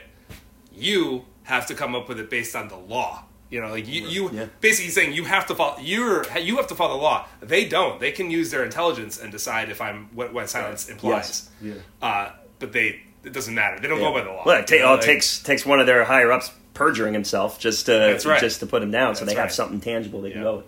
Well, one of the things too, uh, just go back to what Grant had said. It's not necessarily diff, um, separation of church and state, but one of the concepts England didn't have it, but, but what I think in our own legal system is the idea that you're innocent until proven guilty. right. Mhm. And there's a lot of times the court will want to assume your guilt before Sure. you've been convicted. I mean, you know that better than any of us. Yeah, right? and we have that Yeah. going on with the bail laws now. Of, of you can't hold this guy; he's Yeah. not convicted yet. Right. Yeah. Yeah. Uh, so you guys kind of all agreed that the final act of this movie is really pretty much the most entertaining part of it. Oh Yeah. sure. and um, I thought that the right right from like the jail scene of him with his family straight through the end really kind of booked nicely and, Yeah. and was Yeah. was pretty Yeah, entertaining. That was the That- most engaged I was. yeah, yeah, yeah. The, the the trial at the end was per- was great. Yeah, It's and really- a, a cool thing that I had read about it that, that I really liked was that the trial and the execution, they really tried to go as as detailed as they could with a first-hand account that was printed in the papers in in the 16th century, Oh, that's in the 1500s. Yeah, it was some like people was there. They they said what went on. It was published in, in one of the local papers there, and they took that account and tried to film it exactly as they could with it. Wow. So I thought that was really cool, kind of like That's that's a smart thing that you come in. I like that they're doing that inside of trying to like kind of fill in their own blanks. They're kind of they're using history. They're using actual Yeah, and it's it's to, to to fill it in. and it's kind of fascinating to me that something can survive that long. You know, Right. it's something that happens in, in the 1500s finds its way to It's to it's different to in film Europe. in It's- 1966. It's very different in Europe. Between 1500s and now is basically like 1900 to now in in America. Like there's there's Hmm. Yeah. very little very little time in the grand scheme of things in and here we are in 2020 podcasting about it. You know, it's, it's Yeah, wild. exactly, It's, yeah. it's crazy. And, and the execution scene there is so. It was not what I expected. I, Yeah. I, which is what I liked about it. I I, also didn't expect it. I, if I could change something about the movie, I would have liked that you heard the the chop and just that's it. I didn't it. need the explanation at the don't end. need- yeah, that was unnecessary. Yeah. Right. The chop and credits roll. And That's what I would have done if I were me remaking that movie. And and and compared to another Best Picture winner of, of Braveheart, where it's so dramatic, like, freedom, God. you know, it's Dude, that was gut wrenching when I saw it for the first time. Gut wrenching. Oh, like, I was yeah. like, I mean, Great, great scene, great scene. yeah, we're getting, it's getting so he's literally literally gut wrenching. yeah, literally, yeah, yeah, yeah. Excuse that, uh, Yeah. but Did- yes. and did I know you guys are, are, are when I say you guys, Grant and Chris are Game of Thrones guys. yes. Oh, you're not not so much Oh, Well, Chris I, is. I, A, Chris I, is I, I know about it peripherally. yeah, okay, but Yeah. did you see some Game of Thrones in that in that execution scene? Yeah, it a seemed little like bit. maybe they the the makers had seen this Sure. movie and what I'm and- sure they did. Yeah. I mean, this, I mean, this movie is influential, whether whatever we just think it is. Yeah. Right. Especially of, of, of older, you know, directors. I mean, it, I think it influenced a lot of people, and we know it. Yeah. Uh, Spielberg, right? So obviously, I'm, I'm sure those guys are well familiar with this movie, and yeah, and there's isn't a it lot funny of to think like. Kevin Smith was influenced by That this? Uh, that, that is surprising. or even Yeah. the the polit. The, I mean, the movie is basically about the politics of the time. What Game of Thrones? That's what it's about. I mean, it's not the dragons and all that bullshit. Bullshit. I repeat that. Uh, all, but all the the, be, the best parts of that show are the, the the two guys in the room, the politics, the behind the scenes Yeah. stuff. It's- is what War- makes that show great. It's War of the Roses. Orson Welles.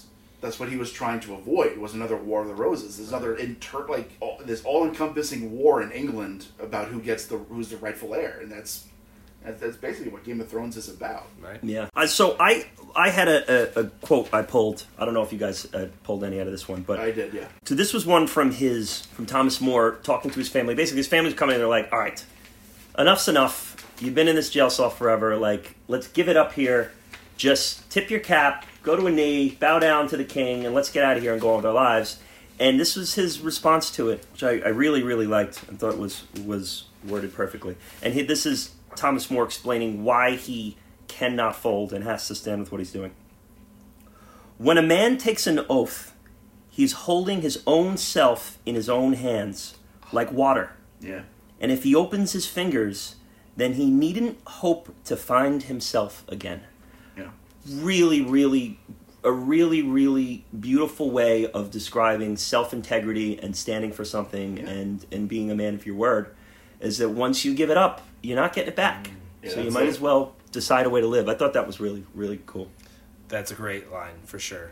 Um, So an interesting thing is um, Paul Scofield, who plays Thomas More, goes on later. I think it's '96. Plays uh, one of the judges in The Crucible, Yes, this is and and a very similar circumstance. And in this case, he's the judge trying to get John Proctor to sign, and and John has a similar point of. Um, all I ha- all the man has is his name, and if I sign that, I Yeah, lose my yeah, name. absolutely. Scofield pops back in O- Oscar relevance again in the '90s. He's in. Uh, he gets nominated for his role in Quiz Show. Uh, Oh, and Quiz okay. Show is most notable for being in that uh, that wild Oscar year of Shawshank Redemption, Pulp Fiction, Four Weddings uh, uh, and a Funeral, and Forrest Gump. So Okay. that, that is the Wow. fifth nominee that year. So we see him again at that point. I have not seen the I- Quiz Show. Has anyone I- seen the Quiz Show? No, Ed Wood wasn't nominated that year. Ed Wood, Martin Landau I- I wins know he supporting actor. supporting Ed. Wood was not nominated for Best Picture. Okay. Yeah, So he I wins love, supporting I love yeah. that movie. I haven't seen that one. It's great. Yeah. It's one of my favorite Tim Burton movies. Uh, so quote, uh, Mike, I have a, I have a quote that I really enjoyed. It's a brief one, but a really powerful one. And I, as Kieran and others know, I like when I hold court in my, I you know, in my job, I like to say something and make the crowd laugh. You know, it's one of the things Sure. I enjoy doing. uh, the Duke of Norfolk says, "Your life is in your own hands, Thomas, as it always has." And Thomas More's response is, "Is that so, my lord? then I'll I'll I'll keep a good grip on it, Wonderful. and it makes the entire uh, uh, room laugh. Yeah, yeah. I, I thought that was a really Some funny good moment. zingers in this one. Yeah, It's there's a like, uh, couple. Yeah, and and it's it, such a compelling moment because Thomas More really in that is saying it's not. Right. My life is in your yeah. hands. You Yeah. know, If you know was- what I'm doing here. Like, right. Yeah. If it was in my hands, I wouldn't be here. Right. I'm doing exactly what I think is Yeah, right. that's right. Yeah, those. I always love those. They have trial movies, and they have the person on trial always have these these quips. Like, yeah, I love that. Yeah, really Yeah. cool. I think we're just about ready to get into our awards here. Are we not, guys? Yeah, ready, yeah, to, sure. ready to rock ready. and roll. Yeah. All right. So these are the BPC awards that we give out every uh, every episode for the Best Picture winner. We start with MVP, the MVP of the movie. Uh, we have not discussed any of these beforehand, so we all kind of come up with our with our decisions as we go here. And would anybody like to start? Chris is I'm going going to to go. start because mine's probably the most obvious, and you're probably all going to have the same, similar one. I, I mean, I think Paul uh, uh, Paul Scofield is definitely by far the MVP. I mean, I, for me, there's no question. I mean, he really carries the whole film. I mean, he's in every scene, Yeah. right? Mm-hmm. I mean, the majority of the dialogue is his, and uh, he crushes it. It's great. Probably not a Best Picture winner without his performance. no. No, I'm No. not. I agree. Yeah. So Um, Grant?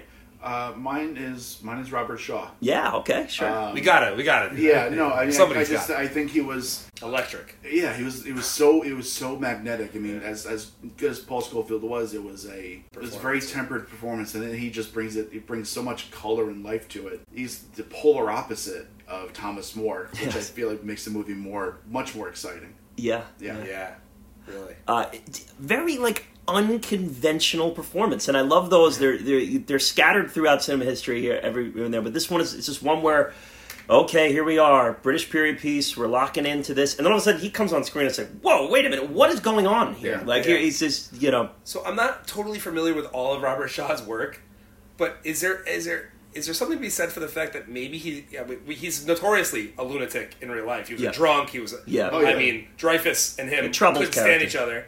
Yeah. Is there maybe he's just is he a great actor or is he just a fucking lunatic? Like, I think. Hey, I you say, know. uh, yes. both of those Yes, yes to both of them. Yeah. but listen, also a stage actor and a screenwriter and, That's and, right. and a, a, scre- uh, a playwright. So like he's, a, I- I'm sure he's a very Also- technically. In the Impressive. whole movie, the dia- the, the actors and the, the amount of dialogue they have to remember. And I'm looking at the shots, and they're long shots. There's no edit in there. No. And I'm Yeah. like, whoa, like like Paul Scofield. Wow, how does he remember all that dialogue? Because because you did it on stage. I know. Yeah, it's, it's kind of like a. That's- Uh, that he did, he did it every night. yeah, you're right. Yeah, and Yeah. Shaw too. You know, Yeah. it has like some like prehistoric Aaron Sorkin to it, you know. It's, it's little bit, like, yeah. uh, you know, like it, Prehistoric. it's like they, they you know, it Pre- pre- prehistoric. yeah.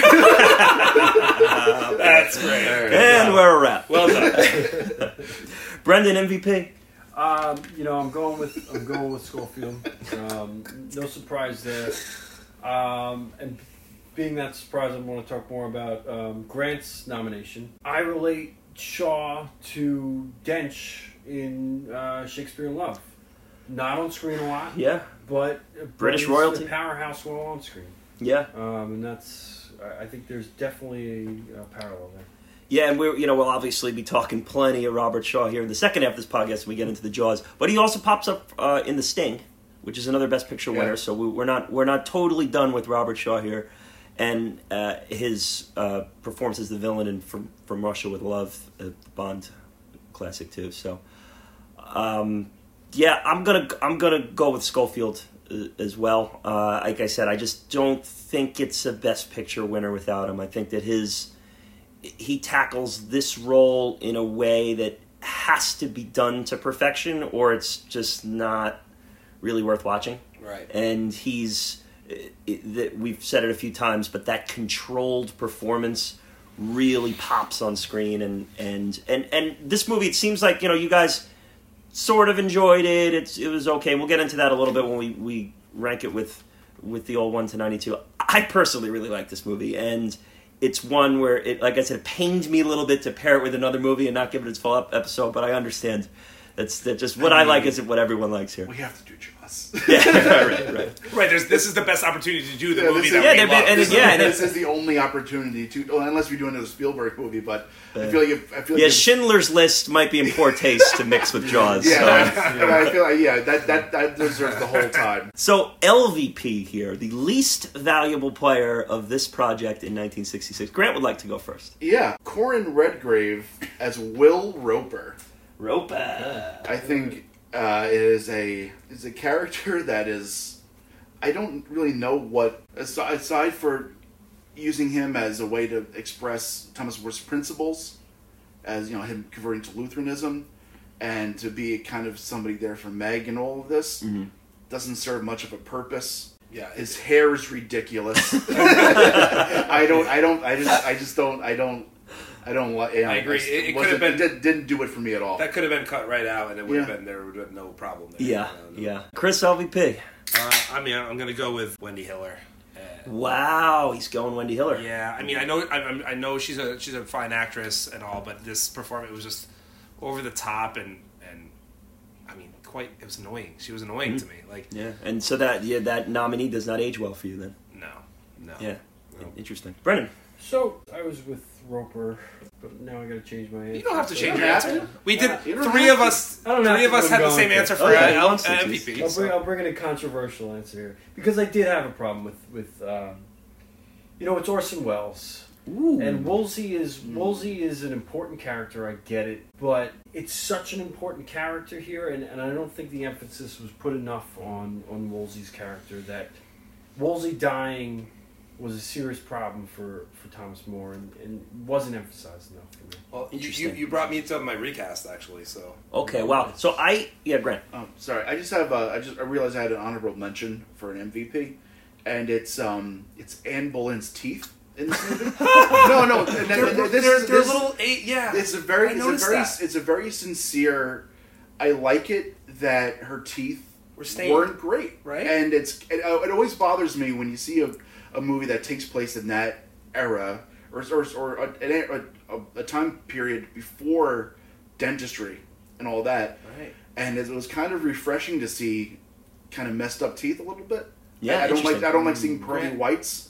I feel like that kind of puts me out a little bit. Interesting. Grant and I are on the same page on a lot of things because that's something I, I would have never thought to bring it up in the podcast, but it totally. I Yeah. looked at her teeth; they were a little brown, like not was- brown, but they were They, they, were were discolored. discolored. It seemed authentic. And I was like, and then I saw Robert Shaw's teeth, and they were as white as I've ever seen anybody's teeth, and I'm like, that doesn't make any sense.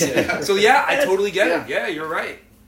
Uh, I'm gonna. I definitely gonna disagree with you, Brendan, on this one. Um, and I guess it's just to each his own with it. But I, I loved Orson Welles in this. I thought, like, that they, someone mentioned that he's he's actually sick while he's doing it. He had that sickly look. I thought that that was very real to me. Um, listen, Orson Welles is definitely like he's a he's a handful on on screen. Like I think he insisted on directing his own scenes in this, and you can totally tell like it's a little darker than every other scene. Kieran, He's he like- wouldn't allow the director to be in the room. Oh wow! That's a fact. He So I- would, he would not film what, the. What would, a monster! I. He would not And you film a scene with the director If you, there. if you rewatch it, you'll notice that the lighting is different in the scenes. Like, no, this is Orson Welles' scene. it has to be redder. What rabbit? What rabbit? and I have to hide it. I, I look like a melting platypus. So I, I, here I'd like to add a um, a BP cast uh, category now. Oh, sick, wow. Sick and still killing it. Because we had uh, so now we got Orson Welles. We also had in Rocky. Um, Adrian was sick during the kiss scene. Right, she had the flu. Yeah. Right, Sick- yeah. So we sick have and a sickly, uh, sickly, be- and I think that we're going to bump into that again in our Jaws conversation. Not to tease it a little, a little Okay, bit too, but I think uh, Robert Shaw might have been a little seasick himself. seasick, yeah, yeah. LVP for me, I am going to break the tie here and hop on with Grant with Mr. Roper. I, I thought that his role in this was the most obvious acting. You know, it was like it was just it it was insorted like a piece of shrapnel in the middle of this thing, Yeah. and he was just like, "I am, I have beliefs too, and they're this and this and this," and, every, and even like even like the actors are like, "Ugh, like this this guy Like, sucks." Take, it, take, it, take it down, Bill. yeah, right. Let's down, let's. Bill. So, so, I do have a question about that though. Do you think it's the actor's fault, or do you think it's the the, the, the writer's fault. It's both. It's both. And- and- and because a good directors, actor, a good actor can could have made bandage that something up. out of it. Yeah, Yeah. Okay. Yeah. It, it, it was. It was. It, his part was overwritten, Under unnecessary. unnecessary, stuffed into a small area, and the actor was not very good. Yeah. he Okay. really wasn't very good. I, I thought he, mm-hmm. he just. I don't even want to call him over the top. I, I thought he was just he just was just acting, and he was he was forceful with it, Sure. Yeah. and it didn't didn't land for me. Didn't land for me at all, and the haircut was awful. Participation awards will will go next here, and Grant, I think uh, Anne Boleyn's teeth is already taken home. Yeah, your- that, that's your mine. Yeah, participation that's, award. sure. Chris, Uh, the set designer, or and the co- or the set and costumes. I Yeah, mean, cool. I think in 1966, that's quite a feat to have that, that beautiful costuming and the beautiful sets. I mean, that that if you can pull that up, that would be for me the, the besides Paul Scofield. I think that that's the strongest part of the movie for me is uh, the sets. I really was mesmerized by him. participation award for you, Brendan. Yeah, I'm gonna go more specific with Chris's. Uh, Henry VIII's pants. the way they dive into that mud. Yeah. The way they Gold- dive gold- into His that knickers, scene. his knickers, I guess. Are they- Knickers, are they yes. knickers? Yeah. Yeah, g- great, great scene. I love that. I love him running in, everyone following him, and then him storming off and ha ha ha ha ha, ha, ha driving away. And and we do get a little, uh, we do get a little Robert Shaw singing too. We, Oh yes, Yes. I mean, yeah. Again, we, we'll get into Jaws later, but there's singing in Jaws, singing in this, and he's quite a good singer. yeah, I mean, yeah, it's, it's fun. It's fun. He's It's- fun, He's, yeah. he's very fun to It's, see on it's one of those drunken, you know, uh, you know, late night drunken guys singing, and he's like, you're like, oh, this guy's great. You know, it's one of those kind of things. You know, beers flying everywhere, Yeah. and you know that kind of thing. Yeah, my, my participation award is going to go to uh, Susannah York, who played Margaret, his uh, the daughter. She was very good. Yeah, Yeah, she she did a good job. very and- pretty too. it- very pretty and i think it was important to really personify thomas more's love for his family and i thought that that happened best through that character he Yeah. really loved his daughter and i thought that her performance was was you know she she obviously looked great and she she fit real well into the Her- into the screen of this Her movie and Robert Shaw ha- have a, a nice chemistry going because they, they yes as, as that's he- a cool little scene to write as he's a famous womanizer, it makes sense. He sees this very beautiful, very highly intelligent, educated woman, and he's like intrigued immediately. You know, Yeah. like so that was a cool scene. You know, Yes. I like that a Yeah. lot. Yeah, so I, I like that. And well, I, I didn't really uh, pick out a Batman reference in this one. Uh, this one's a tough one. I Yeah, we is- do have a Superman reference, so we'll have to settle with that. Susannah York was in Superman one and two, and she Oh. played Laura in those Okay. movies. So in Superman one and two, so you know we get we, Batman we get that we get the universe. Batman there. adjacent, Yes. Scene of the movie for you guys here. Mine is the uh, is the confrontation between Henry VIII and Thomas More, Yeah. and in the courtyard. Yeah. That was that to me was it, it showed how steadfast Thomas More was, and it showed how unhinged Henry VIII was. Yeah. kind of everyone inside the inside the estate looking outside and seeing witnessing all, all of this happen. I, th- I thought it was a great scene. It's very telling. Yeah, yeah, great, great like tennis match between the two Yeah. of them. You know. Yeah. and and wasn't like overly adversarial. Like they kind of were talking like friends. It was you know. yeah, it was this, it was a very interesting dynamic because Yeah. it wasn't yeah, it wasn't that aggressive, but then it kind of was, but then it was very subdued. It was yeah. Yeah. I, I have a couple of scenes I really liked. I really was surprised by the execution scene. Mm. It wasn't what I had expected. You know, he, he he talks to the executioner. He's like, you know, I forgive you. Love that. Yeah, Love that, that. that whole thing is really neat. And just the you know the chop and the black again. Like I said, I would cut out the last part, but I really loved. I was like, I was kind of like, I did I did a, a, a double take. I was like, whoa, whoa! Like they just kind of lopped him. You heard the sound and then it went to black, and I was like, I wasn't expecting that Yeah. in, a, in a movie that.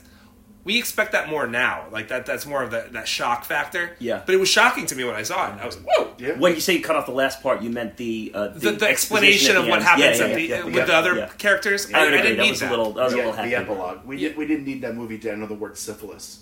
the movie ends with the word syphilis. Oh my god, Grant's crushing it today. Huh? oh my goodness. Yeah, you're right. Um, but I, but I really yeah, love one that more of a, a Tony Soprano ending. You know, we'll go to we'll go to black and just black wonder. and we'll stop believing it's wonder black. right. Maybe yeah, maybe our power well, went out. there, there, there's maybe why I like that scene so much because Yeah. I, you know, I love The Sopranos. I Yeah. love the ending. I know I'm, I'm probably not in the majority there, uh, but this was kind of Sopranos esque, so Yeah. I liked it. That that's the runner up for me. Um, is is the execution for me? They pull they pulled him out of sitting in sitting in his cell for so long, and they sit him down. That's a good Say scene. too. sign sign the act. Yeah, And Uh, he that's a good one. That's a good strong. one. That's That's I right. mean, like, it might have been the shower that they gave him before. Yeah, because he's so well groomed. But no, he stands strong, and it's and there's such fortitude there that um, parts of me are so almost envious of of who he is as a character, and it's portrayed so well. You know what the best part of that scene is? I relate to it so much. After all this whole conversation he has, his life is on the line, right? This conversation is pretty much life or death, and he ends it with just like, "Can I go to bed? I'm tired. Can I go to bed?" Right, like, yeah. I don't know. Like, I would be the same. Like, I don't care what happens. Just I need to sleep. Yeah, dude. because for Like, him, this is we're having the same conversation over and over again. Yeah, I'm yeah. not changing. Well, and, and, and but more importantly, for for the people, the three interviewing him, it's a matter of life and death. For him, it's a matter of his soul, the Yeah, eternity that's right. of his soul. That's what he's more concerned with. right. Yeah. Yeah. Kill me now, kill me now, but Yeah. I'm going to heaven. And we're and he says that in the trial, like king, everybody goes, the king included. Like so, Yeah. Whether it's now or uh, uh, fifty years from now, it's I'm going. So Yeah. And there is a great line in there, and, and they ask him just just sign it, just sign it for fellowship, for for fellowship. And he says, if I sign this for fellowship, and you go to heaven, Great you line. go to heaven because you did what you agreed, and I go to hell because I did this. I went for against my fellowship. conscience. Yeah. Will you go to hell With me. Yeah, for come to the gates of fellowship? hell Yeah. with me. for right. That's a, fellowship. that is a, Very that's cool. a great line. Yeah, You're right. it's That's a cool. good Yeah. one. Um, it was there's a bunch of great little scenes in this, but like I thought it was a two horse race for me. Grant's choice was one of them for sure. That that confrontation between and dialogue between Henry VIII and and Thomas More. And then the other, which I think I'm going to go with, is his family visiting him in the prison cell. Two two more minutes. No, c- two minutes. Come on, Jailer. come on. It's like jailer. Come on. Yeah, Like, like, yeah, he goes, no, that's it. Sorry, and then, man, just doing my job. yeah, yeah. Uh, it just the finality of it, and and saying goodbye to your family really, that's for the last really time. sets in. Yeah. Yeah, and, and basically choosing the next world over this one. It's it's, it's very very cool stuff. I mean, I, I thought again, you know, this movie is just not going to be for everybody at the end of the day. Yeah. And I appreciated it the first time I saw it. I appreciate it this time. Uh, I'm happy to talk about it and excited. So we'll, let's get into the recasting Time Machine. And this is one where we're, you know, I, don't- you know, we're not super well versed in '60s actors, so we are going to be using the DeLorean a little bit and getting people back to the uh, the '60s to do these roles. Do we mind if I go first? Go. I got one. All right. So Richard Rich. I'm going to be um, going to be recasting our uh, our Weasley heel here. I have taken a television character actor and put him into that role. Uh, his he's an Irish actor. His name is Aidan Gillen, and you'll know him as Littlefoot from Oh. Game of Thrones. Great. Littlefinger. Littlefinger. Yeah. Littlefinger That's a from Game one. of Thrones. Mayor, Mayor, and Car- Mayor Carcetti. Mayor Carcetti from The Wire. He's also uh, the guy who dies in the plane in the beginning of uh, Dark Knight Rises. it will be very and- painful. Yeah, just kind of get, get get in there and uh, and he plays that that Weasley Richie Richard Rich role. I thought he'd That's a- slide that's a- right That's in. a that's a good, that's a good cast. Nothing, Yeah, nothing good. on Hurt's performance, and it was his screen debut, and he did a great job. But let's ju- just to modernize I that. mean, he's as a Weasley as a character. I mean, Yeah. I mean, he's made a career out of it. So yeah, yeah, it would, it's be- would fit right in. So who's next? Uh, I'll I'll go. Uh, my my my sights are set on Rick, on uh, on Will Roper. Okay, we got and the Roper. be a, uh, a young Cary Elwes. Wow, from from Saw fame, From, yes, Karen from Saw. Princess Bride. from Saw. Yeah, Saw. he just got Wow, so I, was, I wasn't even going to bring up Saw, Grant, but since you want to Yeah. talk about it so much, great. You know this that- is great. you know I love this, this. this movie's a prequel to Saw because Yes, a very early. because there's prequel. beheading in it. Um, that's the first Saw trap, isn't it? Yeah. Um, no, I, I feel like he is he was a good enough actor. Even I, gue- I guess it would be a Princess Bride era, right? Younger Mm-hmm. Cary Elwes. I think he would bring something to the table where he's he's he's good enough to carry that performance, and I think he would actually be uh, more tolerable. Yeah, cool. Yeah. He can use his he can use his Robin Hood knickers and just slide right Exactly, into it. Yeah. yeah. Chris. Uh, I got one. So um, I would recast uh, uh, Cardinal Wolsey. okay, wow. Ooh, Brennan's LVP right. is getting recast. Yeah. Orson Yeah, Welles. well, is that's why I said that. You, you led to it. that. We're coming Um, for you, Orson. Zinnemann will actually now get to direct the whole movie. what do you guys think? And I, I picked somebody of that era as well. Um, what do you guys think of Marlon Brando? Yeah, I, can think see it. Fits the physical. Uh, And was Yeah. in the sixties? Was he was he that he- was he heavy in the sixties? I think he would have worked. we could go Apocalypse Now. Uh, Probably go Brando. later. Yeah, Yeah. you could. Yeah. I, I, actually, I was thinking more uh, uh, Island of Dr. Moreau. Oh, Uh, going, no, oh, that we're going 90s Brando. Oh, boy. Nineties Brando is perfect. I mean, Yeah. it is really perfect. That's Yeah. the picture I have in my head. I, Um, thi- I think he might have been sick during that movie, too. Oh, yeah. right? No, I think he dies So shortly fits after right into movie, our, yeah. our, Yeah. our Sick Warriors or Yeah. BPC Yeah, Sick I Warriors. think Uh, yeah, nineties Brando Sick, but still. I mean, we, the acting is goes without saying that he would have crushed it. Yeah. You know? uh, and I just, I don't know. I thought it would that be fits. a fun one. yeah. Yeah. cool. Like it. yeah. Brennan. I'm gonna do what you're not supposed to do. I'm going to recast my MVP. Um, Of course. Why not? Fits right into this podcast. He was great, but listen. so I'm recasting Scofield, Patrick Stewart. Patrick Stewart. Yes. Whoa, what era of Patrick Stewart? Uh, we're talking Picard, like early Picard? Yeah, yeah, late '80s, late '80s. Like season Uh, one next gen? I can see I'm that. like season two next gen. Yeah. Okay. yeah. We got we slid some Star Trek combo in here. I see. Yeah, that's, All right. that's fine. Except, Huge uh, fan. the only thing is, I've never seen him with hair. And I don't know if they shave their heads back. yeah. Would you have a? Would you have Yeah, a? you have, to, you have to have a wig on. He could just be Yeah. bald though. Oh, he'd have the wig. well, yeah. well, no, I mean, Thomas. I mean. Thomas More did have hair, though. It was. Has Patrick That's Stewart true. played any roles where he's had hair? No. He, I think he's bald in all of his roles, right? Every I single think- one that You know, I can there's, think there's of. some next generation episodes where he Would they gets, flash back? uh, or he gets pulled into another Dimension. You know, I have hair. Interesting Um, choice there. but- That's cool. but uh, he is a Shakespearean actor. He is a Yes. Oh, yeah, no, Yeah, no I doubt. find- Oh, yeah, No. right in his wheelhouse. No Yeah. doubt that he would Yeah. kill it. Yeah. Yeah, acting wise, I don't think that's a question. Yeah. Yeah, I, I didn't think about his hair. All right. They're, they're wigs. They're wigs. It's fine. Yeah. I another. Did, did anyone have any others? They just in the one. I just did Yeah, the one. the one. Okay, I, I one of my, my runner up was uh, for the Cromwell character. Could slide our friend Tom Wilkinson in there from. Um, Oh, that's good. I was. I just. I'm sorry. Go. Yeah, fits fits right into that wheelhouse too. Another British British stage Yeah. actor who could, could kind of. and I think that actually that role is in honest need of recasting. Yeah, I don't. I yeah yeah I would agree with that. I also think. Um, well, I think visually it would kind of work better if uh, you got the guy who played Mr. French to be Crow, to be Cromwell. I feel like that. What about really That's good the guy, too, man. okay, I like that. Let's go to uh, Patrick Stewart and X Men. Who plays? Um, Ian McKellen. Yes, Yeah, plays he would be Magneto. pretty cool for that role too. Yeah Yes. Yeah, I mean, looks like him. Ian I mean, McKellen, yeah. You know? yeah the uh, the Mr. French Artie B is gonna love that one. Big, Ian right? McKellen French. could have done. we need to Thomas talk about More, Mr. too. French.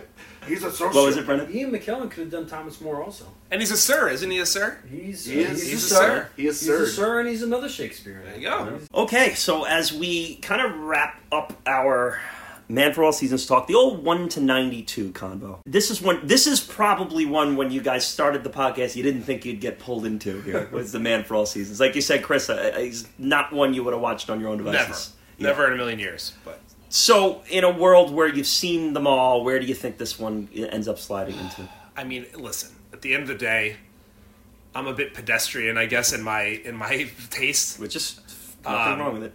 I, I mean, it's gonna be low. It's gonna be lower. You know, I, I, maybe in you know 70s somewhere. You know, I, I would say.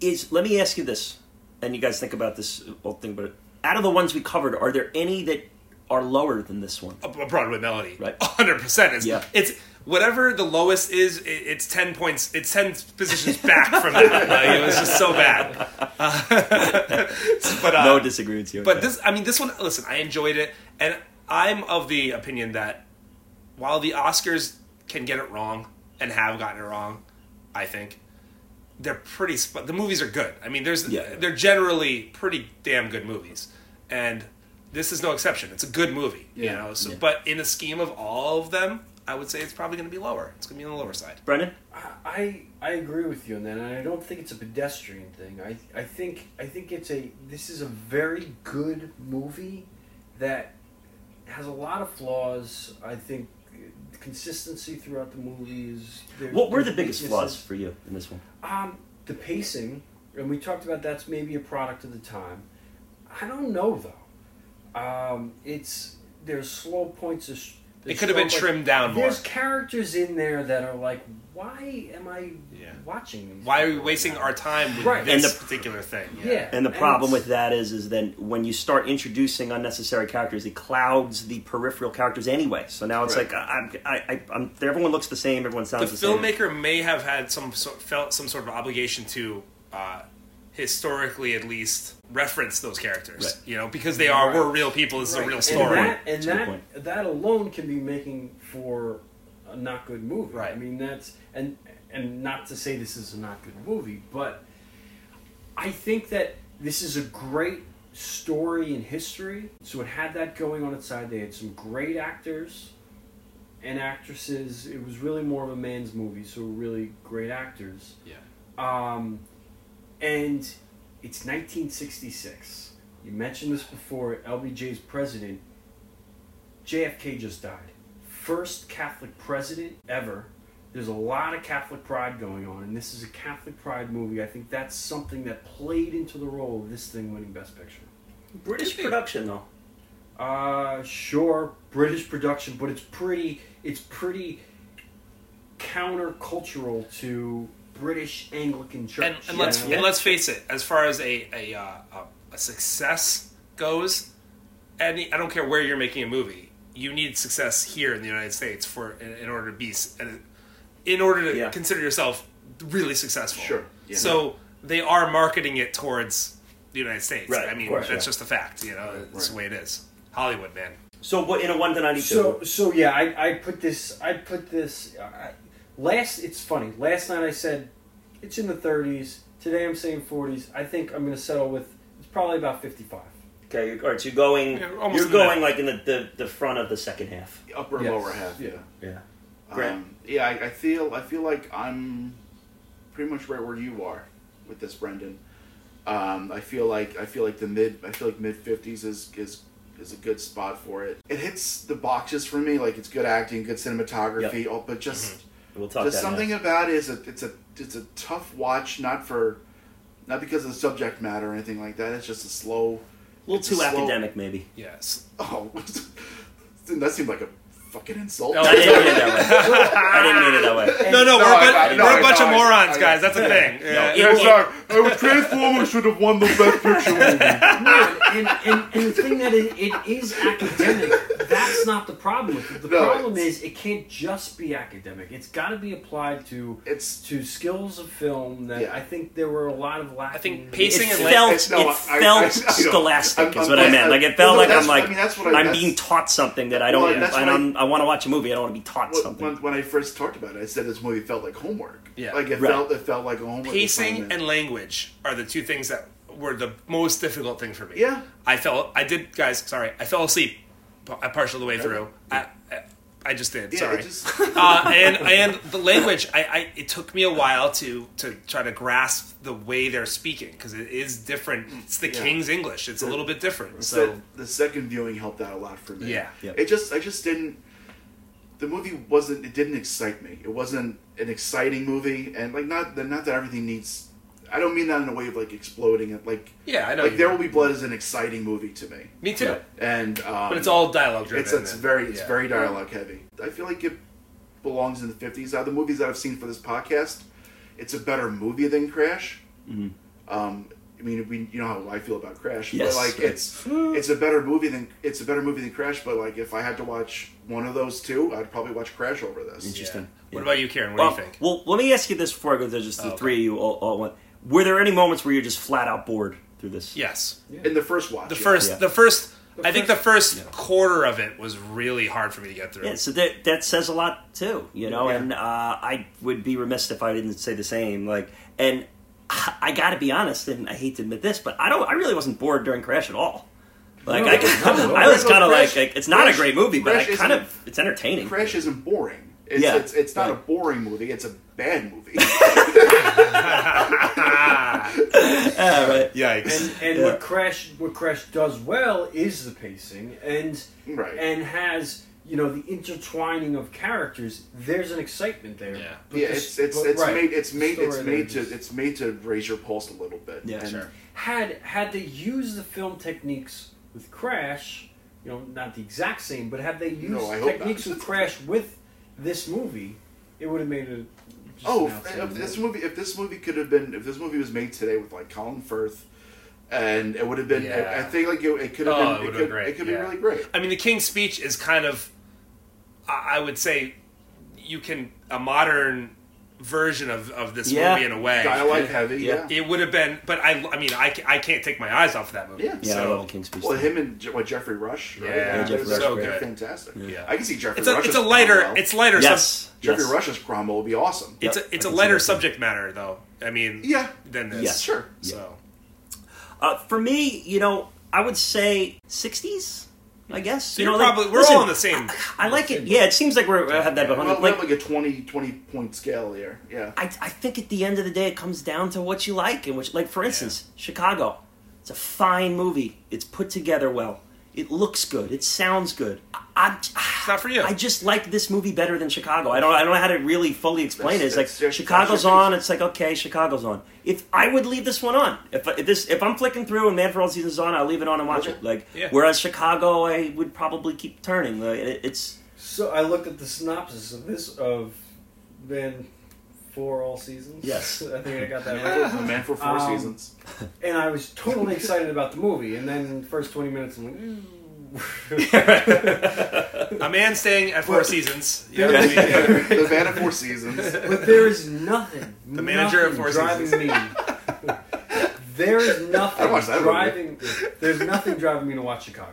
Like I, I haven't seen it. I, there's nothing drawing me to watch it, unless I got to do one of these podcasts. So Yeah, there you go. Yeah. well, which is why honestly, which is why I enjoy doing this because I'm watching movies that I wouldn't traditionally Yeah, watch. Yeah. like I, I would have, I would have never seen Rebecca, yeah. and I'm really glad I did because Yeah, I love you- Rebecca. Yeah. Yeah, you bring that up all, all the time with it Yeah. too. It's- yeah, this one might upset Brendan a little bit, but I'm going to throw it out there. A Man for All Seasons versus Shakespeare in Love.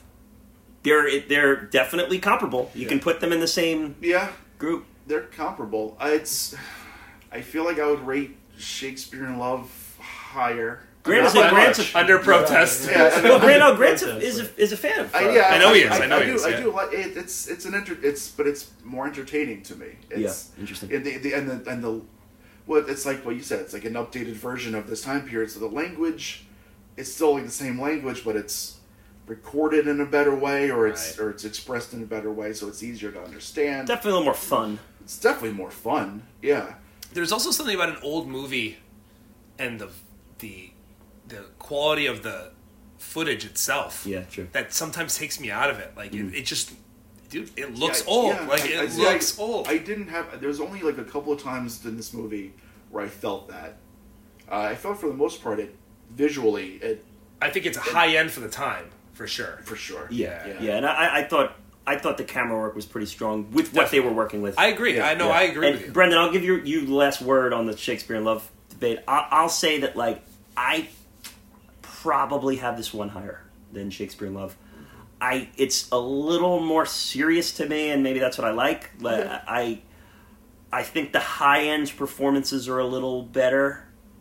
I do like the high end performances in in Shakespeare in Love too. Shakespeare in Love has better ensemble performances. Yeah. I think that maybe this movie just packs a little more of a punch than Shakespeare in Love, but they're they're close. They're they're close for me. Brennan, So there will be an episode where I totally backpedal on my original projection of what of Shakespeare in Love and where, where it should be in the '92 because I'm pretty sure I had it in the top ten. Yeah, And you Um, you haven't seen a lot. episode of is right? not this episode. right.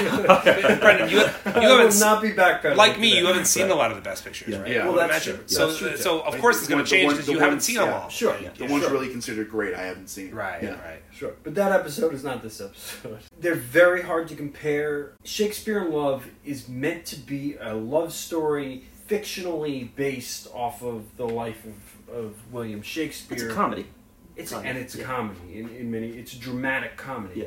Whereas this is a meant to be more of a reproduction of history, meant to inspire people in ways of integrity, fortitude, uh, religion. Yeah. It's very hard to compare. I think when you get that weird comparison, you go back to your rudimentary concepts of film. I think Shakespeare in Love has a much better way of telling the story than uh, Man for All Seasons. Yeah, interesting. Okay, and this is this goes to our um, our three our three categories here. Give it the one through five. Five is checks all the boxes, clicks on all cylinders. One being absolutely not. But those three groups are the performances on screen. That's group one. Group two is the presentation and the filmmaking of the movie, how it's shot, how it's done. The third group is the story, how it's told, how it's presented. And the idea is that a true Best Picture winner or a top Best Picture winner should be five Yeah, across. it gets, gets a 15. Yeah, right. Uh, and we'll start with performances. Anybody have it at a five? I have it at a. I'm at a four. I'm at a four. I'm at a four. I think his his wife kind of.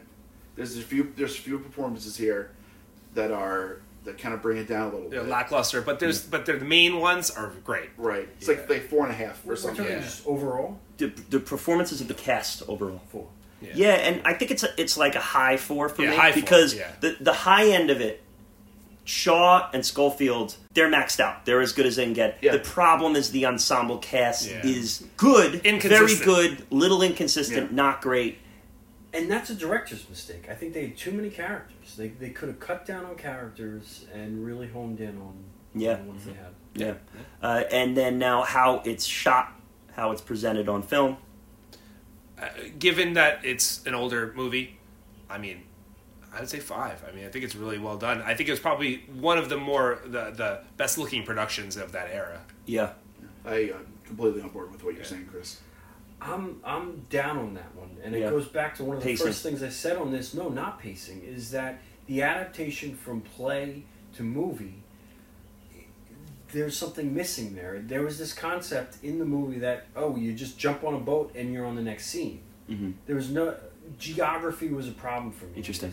Yeah, and, interesting. And where we are in England, whose place are we at? It's just So nowadays they'd probably use crane shots and all those things to show the sprawling landscape. Yeah, drones They, I don't know if they had that stuff necessarily back, or it but, cost a ton of money. could you live know, like- with him in the journey on the boat a little bit, as a, which I guess they did it, it- with the Hit or with the- miss. yeah, hit or Chalice. miss. Yeah, the chalice. I, It- I, I, I, the I'll floating agree with you. It doesn't seem like he, uh, for the amount of the, the distance they were spanning, that guy would have been like tired and sweating, and like Yeah. he like, seemed like he was And- joyously just moseying along. And, so. and before before we go a little further, I'm not suggesting that we do the Indiana Jones thing where there's just a red line going across. the oh my god, that's Uh, that's one of the the worst dog- things in filming Oh, film God. Oh, history. love is, that, is that kind that. of stuff is really brutal. Yeah. uh, I did. I did look it up between um, like the distance between Hampton Court, where uh, where Henry VIII lived, and um, Chelsea. Right. That's Yep, where Chelsea. Thomas More lived.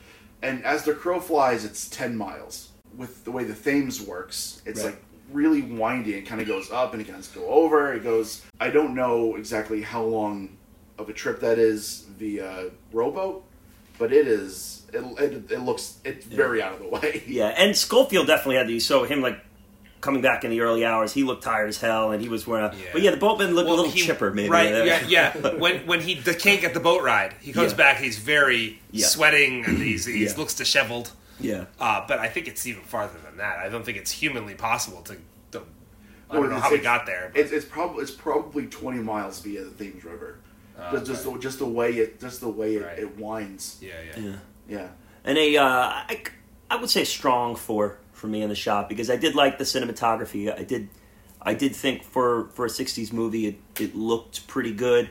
Your the Brendan, where your your reading of of the stage to film, where I kind of looked at that and I kind of liked that they made it look less like a play and more like a movie. But I, I think that your in depth look at that is probably pretty concise there with that. Um, you know, so I'll, I'll maybe give it a strong four, soft five maybe for that. Yeah.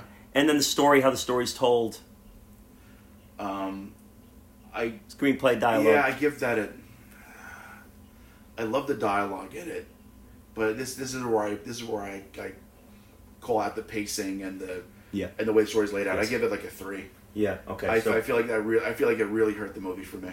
Hmm. It'd be a high three for me. I mean, I think it's, I think it's good, man. I, I listen. It's not again. It was hard for me to follow, but that's be that's that's my limitation. It's not the movie's fault. Right. you know. Uh, you know. It took me a while to get used to the, I, but I thought it was well written. Uh, I thought the strong writing saved some of those issues Yeah. for me. So again, I'm going to go strong four. It's strong four across the board for me Okay. with these. I think that's I, I'm I'm with the three. I think the movie relies way too much on the end, which is so powerful, and it's like, well, we can just kind of like ease into the end Mm-hmm.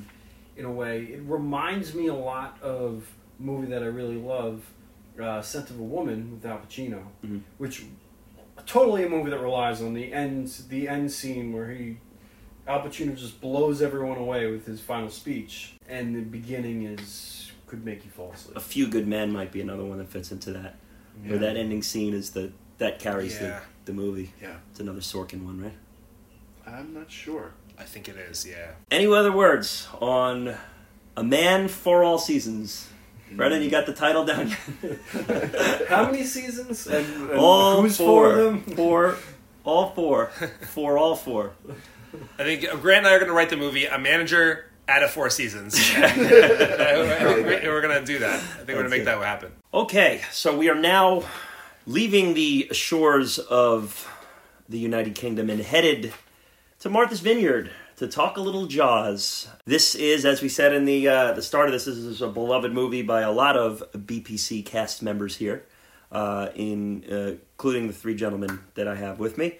Uh, it's a movie that I rewatched here for the first time in several years, and I really, really enjoyed. It kicks ass. Like, let's be completely honest. It's a it's a, a one hell of a movie. It, it's a perfectly imperfect film, and that, Yeah. that, that to me is everything. Like nothing about this movie should have worked, Right. And and somehow it became a masterpiece. Yeah. which is amazing. Yeah, and uh, before we hop right into it, I do want to remind you that if if you've been listening to some of the previous episodes of this podcast, we all selected our sub fifty percent movies uh, for Rotten Tomatoes, and at the time of this airing. You can go on social media right now and vote on which ones that you like. And as as the airing of this episode, you can go on. We probably will have already been in the second round of voting for it. So on social media, on Twitter, and uh, will be eventually on our Instagram account too. You can vote on which of those movies you liked up against each other. We're doing a little World Cup bracket, and the winner we will do a episode, a full episode on with the person who chose that. So it'll be interesting to see whether that will be Roadhouse or Battleship or or the Newsies or whatever whoever whatever movie was selected. We will have a full BPC episode on. It uh, it should be interesting. Anyone like to uh, kick us off here with fir- first thoughts? Well, um, I, I don't make it. Uh, I don't keep it any secret that Jaws is my favorite movie ever. Um, Number one. it's number one, number one with a bullet. It's a movie that I watch a couple of times a year, so I've seen it so many times, and I feel like it never loses its luster with me, not one bit. I never get bored of it. Chris just said earlier, and I've we talked about this before with the uh, success through adversity. It is a movie that on every level should not have worked. It should not have been successful, but for some reason, everything happened in a way where it became one of the biggest movies to have been ever made. Like Chris said, perfect in its imperfection. It's also my absolute thousand percent number one. I mean, it, it pales. Everything else pales in comparison. In my in my in my mm-hmm. life, it's the perfect movie. I have a connection to. I'm from New England originally, so I have like. It's hard to explain if you're from any of those the states that are in New England. There's a feel. There's some sort of vibe that that that this movie captures like brilliantly. So I have a and I and by the way I saw it again inappropriately young. So me- me uh, too. Uh, it's just one of those things that I have a, an emotional connection with, and I can't say enough about it. We'll we'll, we'll try to say enough about Yeah. it, but it's not going to be enough. Yeah, Brendan, you have a little more complicated past with it. Yeah, so I also saw, saw this movie young and didn't like it. Thought of it as a dumb monster movie. Essentially, the concept was, well, what is the matter with these people? All they got to do is not go in the water, and then the monster can't get them. Like, problem solved. Obviously, it's more complicated than that. You grow up a little, you watch the movie, and you realize there's economics involved, there's politics involved, and this movie portrays all those things in a very good way, or they successfully portrayed is, is what I meant, not good and bad. But um, I think it's actually it's strangely fitting that that we match Jaws with Man for All Seasons. I mean, we talked a little bit earlier on to say kind of a weird kind of a weird matchup, kind of a weird pairing, but in fact, it is it works. Brody as someone who has sworn to protect society, and that's his oath. All these other things don't matter. Politics, economics doesn't matter. All he wants to do is keep people out of the water, kill the monster. That's what he battles. I think it's a similar thing in the and, for All and, he, and he's and he's working against uh, uh, the politics of the town. Right. That that's all saying we're going to lose our livelihoods if we if we close the beaches. Let's You're- just you're- do this for fellowship, right? It's like, you Brendan, know? it's actually a brilliant Yeah, a uh. Yeah. connection because you're right; they're more similar than we even knew going into this. Yeah. you? Right. For me, this is one also, Brennan just, I mean, I- I had seen clips of it growing up, clips of it in college. He, he, when I'm speaking for Grant and Brendan here, when we tackled the Rocky Best Picture, the sequels tend to sometimes seep into our consciousness of what the essence of the original movie and was. minimize the, the yeah, because, and I think that even when we were talking to people about us doing a Rocky podcast about, about Rocky 1, the Rock, Rocky, Yeah. people remember Drago and people remember Mr. T and people remember Survivor and it's like they don't you know it, it's that movie standalone is one hell of a piece of cinema Yeah. and Jaws much like it the sequels and the scenes from the sequels seep into it and that kind of got into my consciousness a little bit Yeah, I don't. I don't think. I don't think that the sequels of Jaws were anywhere near as successful as the sequels to Rocky. So, or as good. well, yeah, Right, Yeah, yeah. I mean, like Jaws, Jaws two through four They're were very bad. Yeah. Yeah. The original was, was was kind of impervious to the stink of the sequels. And I think one of the telling things there is when we went to do the Rocky podcast, like, all right, we were all talking about how does each of us get these these movies economically. Um, iTunes has the Rocky package. You can Sure. get all the movies together. The Jaws package does not exist. And it, should, it and it shouldn't. shouldn't. That it should. They're And- trying to and- keep them separate. and Grant of course you're right Yeah. they don't touch this original. But growing up, having only really seen clips of any of them Okay. and never seen Jaws beginning to end, I kind of just meshed a lot of it Oh, together. see. and yes, I had seen most of the boat scenes, it's just in all out of order, but had never seen it beginning to end.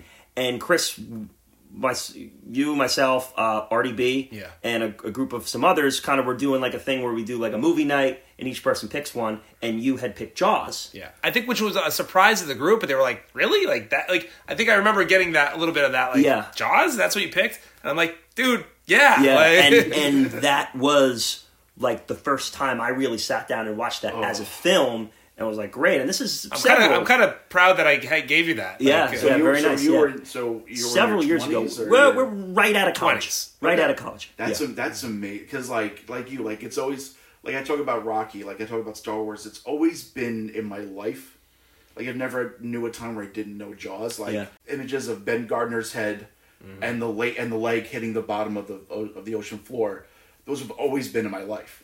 They're, Yeah. and that's something I will always remember. It, it gets better every time. You I never you know- get bored You of notice it. so much more every time you watch it. The background background players and all that. Yeah, It's- or even yeah. like the smallest, most insignificant scenes. Uh, there's a scene between Brody and his son. when That's my at the- favorite scene in the movie. Yeah, okay, Yeah. mine. So they're sitting there, especially I, I have a young child, Yeah. so there's a scene where the, the son is sitting there at the table and you're mimicking Making what faces, what uh, Brody is doing. Yeah. and I get I literally last time we I watched it re- like the other day I teared up like I got emotional. The- it's yeah. like that's amazing to me, you know, like That's that's interesting for me because the father to son um, relationship there kind of is lost on me. Well, that's that. That's what makes it powerful because he's so he's such a, a stoic figure in the movie. Yeah. He's very you know he's the chief of police. He's in charge. He's uh he's more of a that old school traditional father who's who is quiet, strong, silent type, Right. doesn't give you much.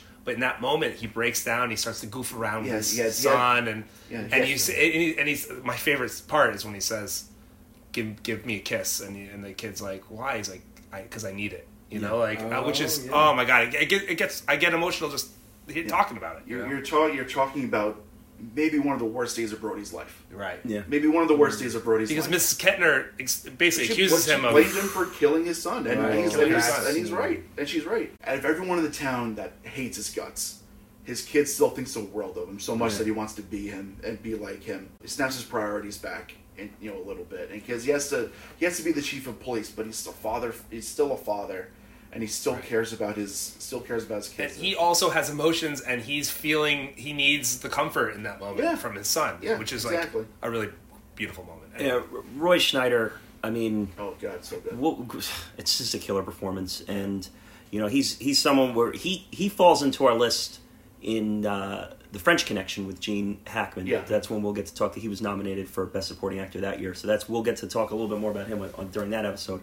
But in this in this movie, he is the rock Yeah. that it needs to keep everything stable. You have the wacky characters on the opposite ends Mm. with Dreyfuss and Shaw, but he is the rock, and it's not like too much. It's No, not he- too like it's not action he's, movie. he's vulnerable. Yeah, he's yeah. vulnerable. He's the- he's Which- the which that which, which this scene provides that. Yeah. He's not. So the original ca- uh, the original thought was Charlton Heston to play that to play that role. and that's the wrong choice. and Yeah, well, well, Spielberg thought about it, and he was like, "This guy, the the, the audience is gonna watch him, seeing all his other films, and be like, the shark doesn't have a chance. It's Charlton Heston, right? Yeah. Like, and, and it, it's just so tough of a of an actor that it wouldn't make sense. You needed somebody that was tough and a rock, like you said, but vulnerable too. You know, Yeah. and he's scared of the water.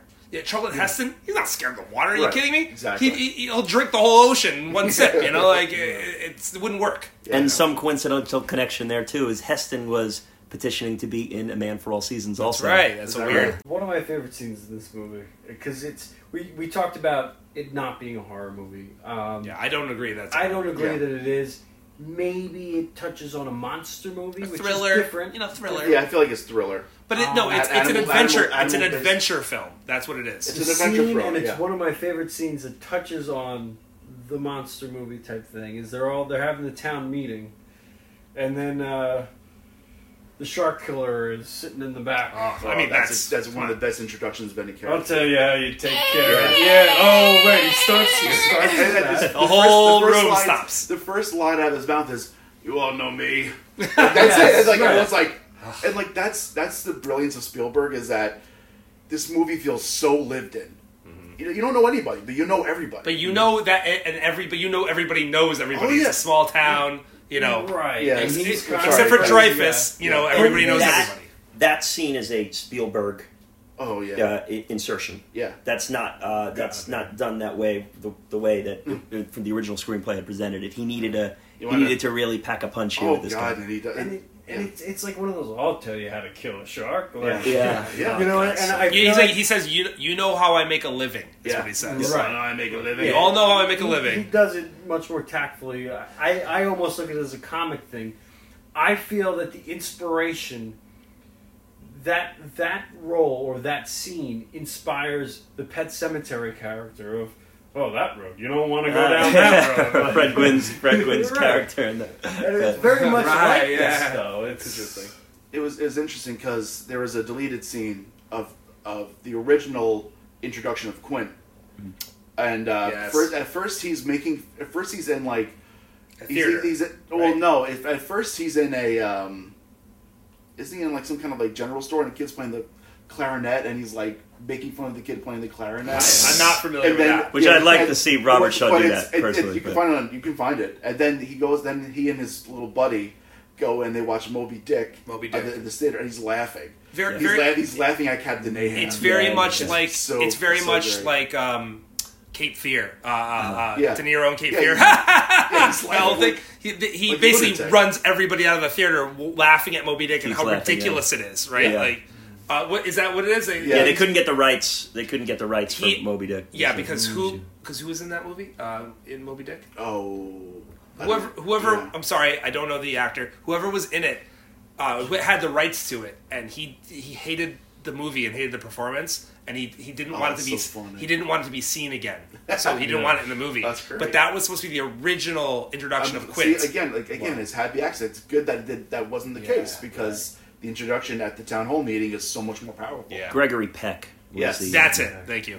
talking about the Roy Scheider character, and one of my favorite moments of this movie. It's tough to say anything's your favorite moment because There's there's, so uh, many. there's Yeah, so but many. No, no, Like, I there's was just just- no. There's I- one best moment, but we'll get to that. I have 18 So- favorite moments in this movie. Something there's one I- that's- I love. Above. yeah. I love the pacing of the town going one way Yeah. and him having to swim upstream the other way with the crisis going on. Yeah. and the, collecting the materials to make signs to close Yeah, the beach. That's and he's got it and he's got his one deputy and he's like i need you to paint these signs.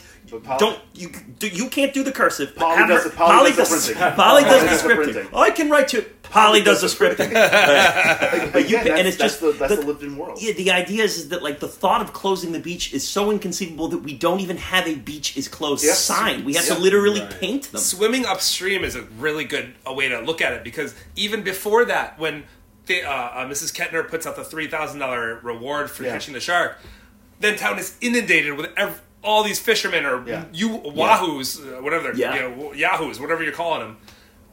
And he's trying to like, he- you know, he's literally upstream, like, stop, don't do this, don't do he's that. Hey, these are your. something. He's talking to the Yeah. deputy. These are your people. Talk Yeah, to them. talk like, them. help, help me out here. You know. Um, a big a big theme of this movie is uh, is Brody being an outsider. Yeah. And, that, and that's and that's true in Amity, and that's also true on the, On the boat. Yeah. where he is so. There is a. Uh, we'll brief on it. We'll touch on it momentarily, and then we'll go back to it and give it its full due. The scene where they're comparing scars, where where Hooper and Quint are comparing scars. The best. That's And- the best scene in the and, movie. And you know they're they're doing the whole this. I got I got this in Boston at an arm wrestling contest, and and you know and Hooper has like a Thresher shark, you know whatever, and the only thing Brody has is an, an appendectomy. That's right. Yeah. That's the only thing he has. He looks down at this insignificant Right. surgery scar with no great story to tell. Right. And he's, com- he's completely out of his element. He's a city both- boy. Yeah, and both, He's a city boy. both I'll Am- remind you, this is your first summer here, Chief. Yeah, in both in And- both Amity and in New York, is Quit- he's trying to find his identity. Yeah. Well, and, and one of the things on that too is that he leaves the island. So the island, he had the same thing. He was fighting politics. He was fighting economics. Mhm. He leaves the island, goes on the Orca, and he has the same thing. Yeah. Is that he's got the rich boy, uh, the rich boy marine scholar, Yeah. Uh, and the old drunk Fisherman, yeah. However, fisherman who's experienced. You can say that about Dreyfuss's character, but you, what you come to find out is he's well equipped to deal with what's happening. He's Sure. he's a seaman. I mean, he is. He, he knows what he's doing. So he's he's well uh, uh, equipped for this, and obviously Quint is. Yeah. He is. Roy Scheider's character is n- not. No. Brody is not equipped for any of this. Save the working class hero crap. Yeah. Well, that- well, that's all your life. the problem is, Give me those hands. Let me see those hands. You've been counting money all your life. Is he gonna do this out on the boat? That was he's weathered, he's weathered for it. But the fact is that uh, the dispute between Quint and Hooper creates a problem because finally Quint loses, and Quint has to turn to Hooper and say, "How about that cage?" that's Yeah, a great right. moment. Yeah. That's such a great moment. So, yes. so That's the only one time was see to the from other Quint. one's technique. Well, that that brings us to something really important. Is uh, I don't know, Brendan or Kieran, how much you know about their Robert Shaw and uh, Richard Dreyfuss's Yeah, relationship in real life. I need to talk oh about it. boy. Okay, it's it's brutal. Uh, they did not get along Yeah. at all. Shaw- I mean, Shaw we're talking about bullied. physical Yeah. altercations Shaw, Uh, Shaw bully Dreyfuss. Yeah. badly, and he uh, so Roy, uh, Robert Shaw died young, uh, severe alcoholic. He died of a heart attack, but I mean, alcohol related. Yeah, he had a for sure. t- he. It seems like he had a tough life. he you know, he was he was a, he was a emotionally and- classically trained uh, actor, uh, British actor, and at the time they they were heavy drinkers generally. He had his contemporaries were all heavy drinkers. His his wife basically drank herself to death Yeah, a couple years before his, death. death, So they yeah. they're you know Yeah. it- and he's he's drunk. I mean, his drinking on this picture is well documented. Yeah. Yeah. and and there everybody uh, Roy Scheider, Richard Dreyfuss said he's he was a be- wonderful gentleman until he had that first sip. Right. And after that, he was a complete fucking maniac. That and was- you were one of you guys was talking a little bit about Shaw, or Chris, I think it was you. You're saying you know you don't know much about his work beyond this. He- And one thing that I just heard in listening to the the making a Jaws documentary and, and these guys talking is the one thing that they all characterized him as was competitive Absolutely. Yeah. on screen, mm. competitive. Yeah. And I hadn't until I heard that. I never re- thought as I've, I've never acted before. I don't know, know anything of the world.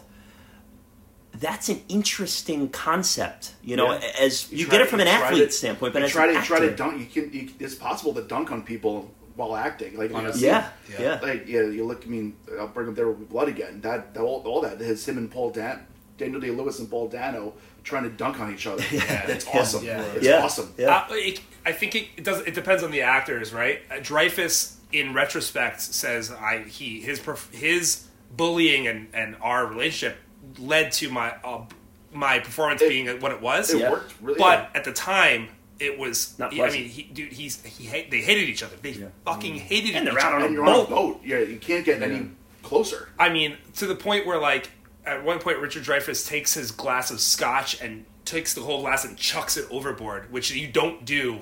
You don't do to a drinker like Robert Shaw. No. Like, it, it- there's a, also a, a moment where Robert Shaw says, "I bet you can't do 20 pu- good push-ups. 20 you good can't do push-ups." good push-ups." And and Dreyfuss is like, "Yeah, I can. Of, cour- And- of course he couldn't. He didn't. Like, he couldn't." Yeah, He like, yeah, make why- him jump why- off the top of the orca? He tried, he tried to get him to, and Spielberg's like, "No, don't fucking. You're do gonna that. kill him. He, he basically said you can't, you can't, Don't do that. you can't climb up the mast and jump off the top Yeah. of the orca. And He was like, he's like, yeah, I can. And, and Spielberg is like, no, you cannot. Like, Yeah, absolutely not. so, so that, but it led to this brilliant performance because he was their their characters were supposed to be at odds, and, And they then- were and really and then, at and then odds. Schei- Scheider was in the middle. Like he was, the actor was in the middle, and the characters in the middle. Yeah. And, and the point that I was getting at is Brody. Brody is battling the same things on the island that he's now battling on the boat. Sure. Brody has one goal: kill the freaking shark. Yeah. Yeah. All of a sudden, everywhere he goes, everyone has different goals. Or we do, we'll do it my way, or we won't right, do it. yeah. You know, and it's he's like, why don't we just I'm- kill it? yeah. It I mean- doesn't matter how. I mean, we do Quint it. and Hooper are the as similar as you can be and be as polar opposite as yeah. you can be. One be. wants as pictures, characters. one wants the head. Well, there's Yeah. it's this might this Right. is I don't know if it's too early in the discussion to bring on this this heady uh, theory of the of Hooper, Quint, or Quint, Hooper, and Brody being the uh, the id, ego, and superego Oh, wow. kind of manifested in That I've humanity. never heard. Sure. And so so Quint is the id. He is just all impulse, just like I want that shark, I want that shark. Gotta I want smash that- the radio. Yeah, yeah, well, he yeah, has, a, yeah, as we'll talk about later, he has a personal vendetta against them. Sure. Right? Oh yeah. And then We'll talk about that. And then uh, Hooper is the super ego, is super thought out, the intellectual overthinker, and and you know just very like more sensitive. And then Brody is the ego, who is whose job is to balance everything out. Everything channels through him. And it, it's it's even on as early as th- when they meet, and he has like the um the, the, the fishing line. You know, he has him he has Hooper make the knot And it cuts that's it, that's it right off. Yeah, that but that's even. But he's yeah, like there's he's like you're not gonna do this on the boat, are you? Like that's the that's the job of the ego is to kind of get these two like the angel and the devil to kind of play nice. Yeah. Do you think And that's, that's- that was a conscious thing? I think or it was. you you think Spielberg had? Was I think that the- on I probably the I think- writer, right? I think Um, I think there's. they I were think- writing the script day to day. There was no script Yeah. when they started the movie. Yeah. They Yeah, were but- writing it. but it was based on the book, so there was a working the- source. Though. yeah. And, and Okay, there's fair an enough. archetypal design there. If you have three characters, I think- I here, feel like how are we that's- going to focus? Yeah, these that's not characters? that's not an uncommon thing that happens in movies. I can't think of an example right now, but it's And Peter Benchley did was the author. The author, of- yeah. yeah, and and much like Man for All Seasons, the author also wrote the screenplay. So he had uh, he was one of the writers. originally, but it got completely rewritten during the movie. Every day after shooting, Spielberg would go in with the, the new the new writer Like 20 and the actors. yeah. The actors Well, wrote one the of the actors well. was a co-writer. Robert. Shaw. Yeah, Robert yeah. Shaw wrote, which I think we need special time for the India, Indianapolis conversation. Okay. Uh, he wrote he he took that. There was a nine page script about the Indianapolis, and he he was like, I can't speak No, for he- twenty minutes about this. he made it- he Yeah. cut it down to five pages. Yeah. So And, he's a um, gift. He was a gifted writer and let's- writer. I think one of now's a good time. ever. Is a good time to talk about it in that speech because that I mean that for me is that's, the best part of the movie. This And is- so the the lore with that as well as, as I'm sure you guys know is, and this goes right into Shaw's drinking. Yeah. is that well, you know, the guy's drunk. I'm going to do this drunk. It was, And he butchers it. It's a disaster. Butchers it. Absolute completely. He, he Embarrass- embarrasses himself. Embarrasses himself, and you by all expect, yeah. yeah. but this is a guy challenging people to do push-ups. He's probably the most accomplished actor on set. I would think. Yes. Yeah, Yeah, so he's yeah. so By he's far. he's kind of he's Richard Dreyfuss on had some heat on him, and he was the young, cocky, like Yeah. you know, coxman, kind of Right, like having a lot of time, fun time. And he was like, and and Robert Shaw was like, look at like he, there's one point where he's like, look at you, to look at look so, you look you're tubby, like You're basically, Yeah. wasting you- your youth. yeah, you look you look doughy. He's like, you know, like what? It's a shame at your age, you know, like so he's fucking with him constantly. But Robert Shaw is by far the most and seasoned yeah, actor. and he picked Dreyfuss out of the bunch and said, "This this guy's Yeah, getting, that's getting that's nothing." the, yeah, pick. So you have the super cocky, confident actor with with the resume he has. You know, I'm going to do this drunk. Butchers it. They can't take. They, the whole, the whole, whole day was lost. The Yeah. whole day was lost. yeah, He felt so horrible I know that he he calls up Spielberg that night or the next morning, whatever it was, and he goes, please let me do it again. give me another shot. Give me another shot to do it. You know, I, I, I want to make this right. The next day they do it in one take. Yeah. Yeah. That speech is done in one It's take. so- it's so and they great. all and and I think Dreyfuss went as far as say there's a lot of time when you're acting, you're pretending to be listening Yeah. to what someone's Sure. doing. That's part of acting. It's like okay, I have to act Yeah. Engaged. He goes, I wasn't acting. like, I was engaged in every. I was hanging on every Yeah, it's- word the guy was saying. it's- chills. You get chills It's, watching. it's one of it's one of the best monologues in film. I I, agree. I agree Yeah. completely. I, I would say it's probably the best monologue, in my opinion. My opinion, the best monologue in cinema history. I, I, it's It's so and good. historically completely accurate. And- Nothing they said was uh, at all um, fictional. Everything that they say happened happened, except for obviously him being part of yeah, it. and uh, and there's a very little known incident until until Jaws. That's right. Yeah, so after the movie came out, um, one of Spielberg's, I think it was like a housekeeper or something like that, called him and was like, "I can't come into work today," and they were he, he was like, well, "Why?" And she's like, "I didn't know how my f- I think I don't know it was a family member. I didn't know how this person died until I just saw your movie." And now I know what happened to them. Jesus. So it's like, wow. I mean, that Yeah. gives you chills, you know? Like, Yeah, underrated part of that mm. scene is Richard Dreyfuss because, like you said, Kieran, the reaction shots of him are. Him, like, him he's like- legitimately yeah. like, whoa, like this There's- is a, a uh, you. He says like at one point he's like, you were on the. Oh, I love that's- that. I love that. You yeah. were on. He knew exactly what it Yeah, was Yeah, and shredded it. And, yeah. But yeah, the, I'm getting chills. I'm literally Yeah, getting me chills too, talking yeah, about it. too. Yeah. There's there's a moment where there's a moment where Hooper and Brody look at each other while they're while he's while he's talking. I forget at which moment it was, but there's a moment where they Like, can you believe they this? just like, are you fucking serious? Yeah, like this right is the, now?" what he yeah. This, and it explains his whole origin story. The, the movie doesn't work if you don't understand why Robert Shaw Is does what he like does. that. Like it doesn't You- make you sense. Get, yeah, you get Hoop, you get how Hooper was into sharks. Over He explains it. Yeah, he explains it. It's a very like cute story. And Thre- Thresher shark, yeah, right? and he's- destroys and his he's, little he's, boat. He's on his sailboat as a kid, and and, Right. and then you have this this terrible story.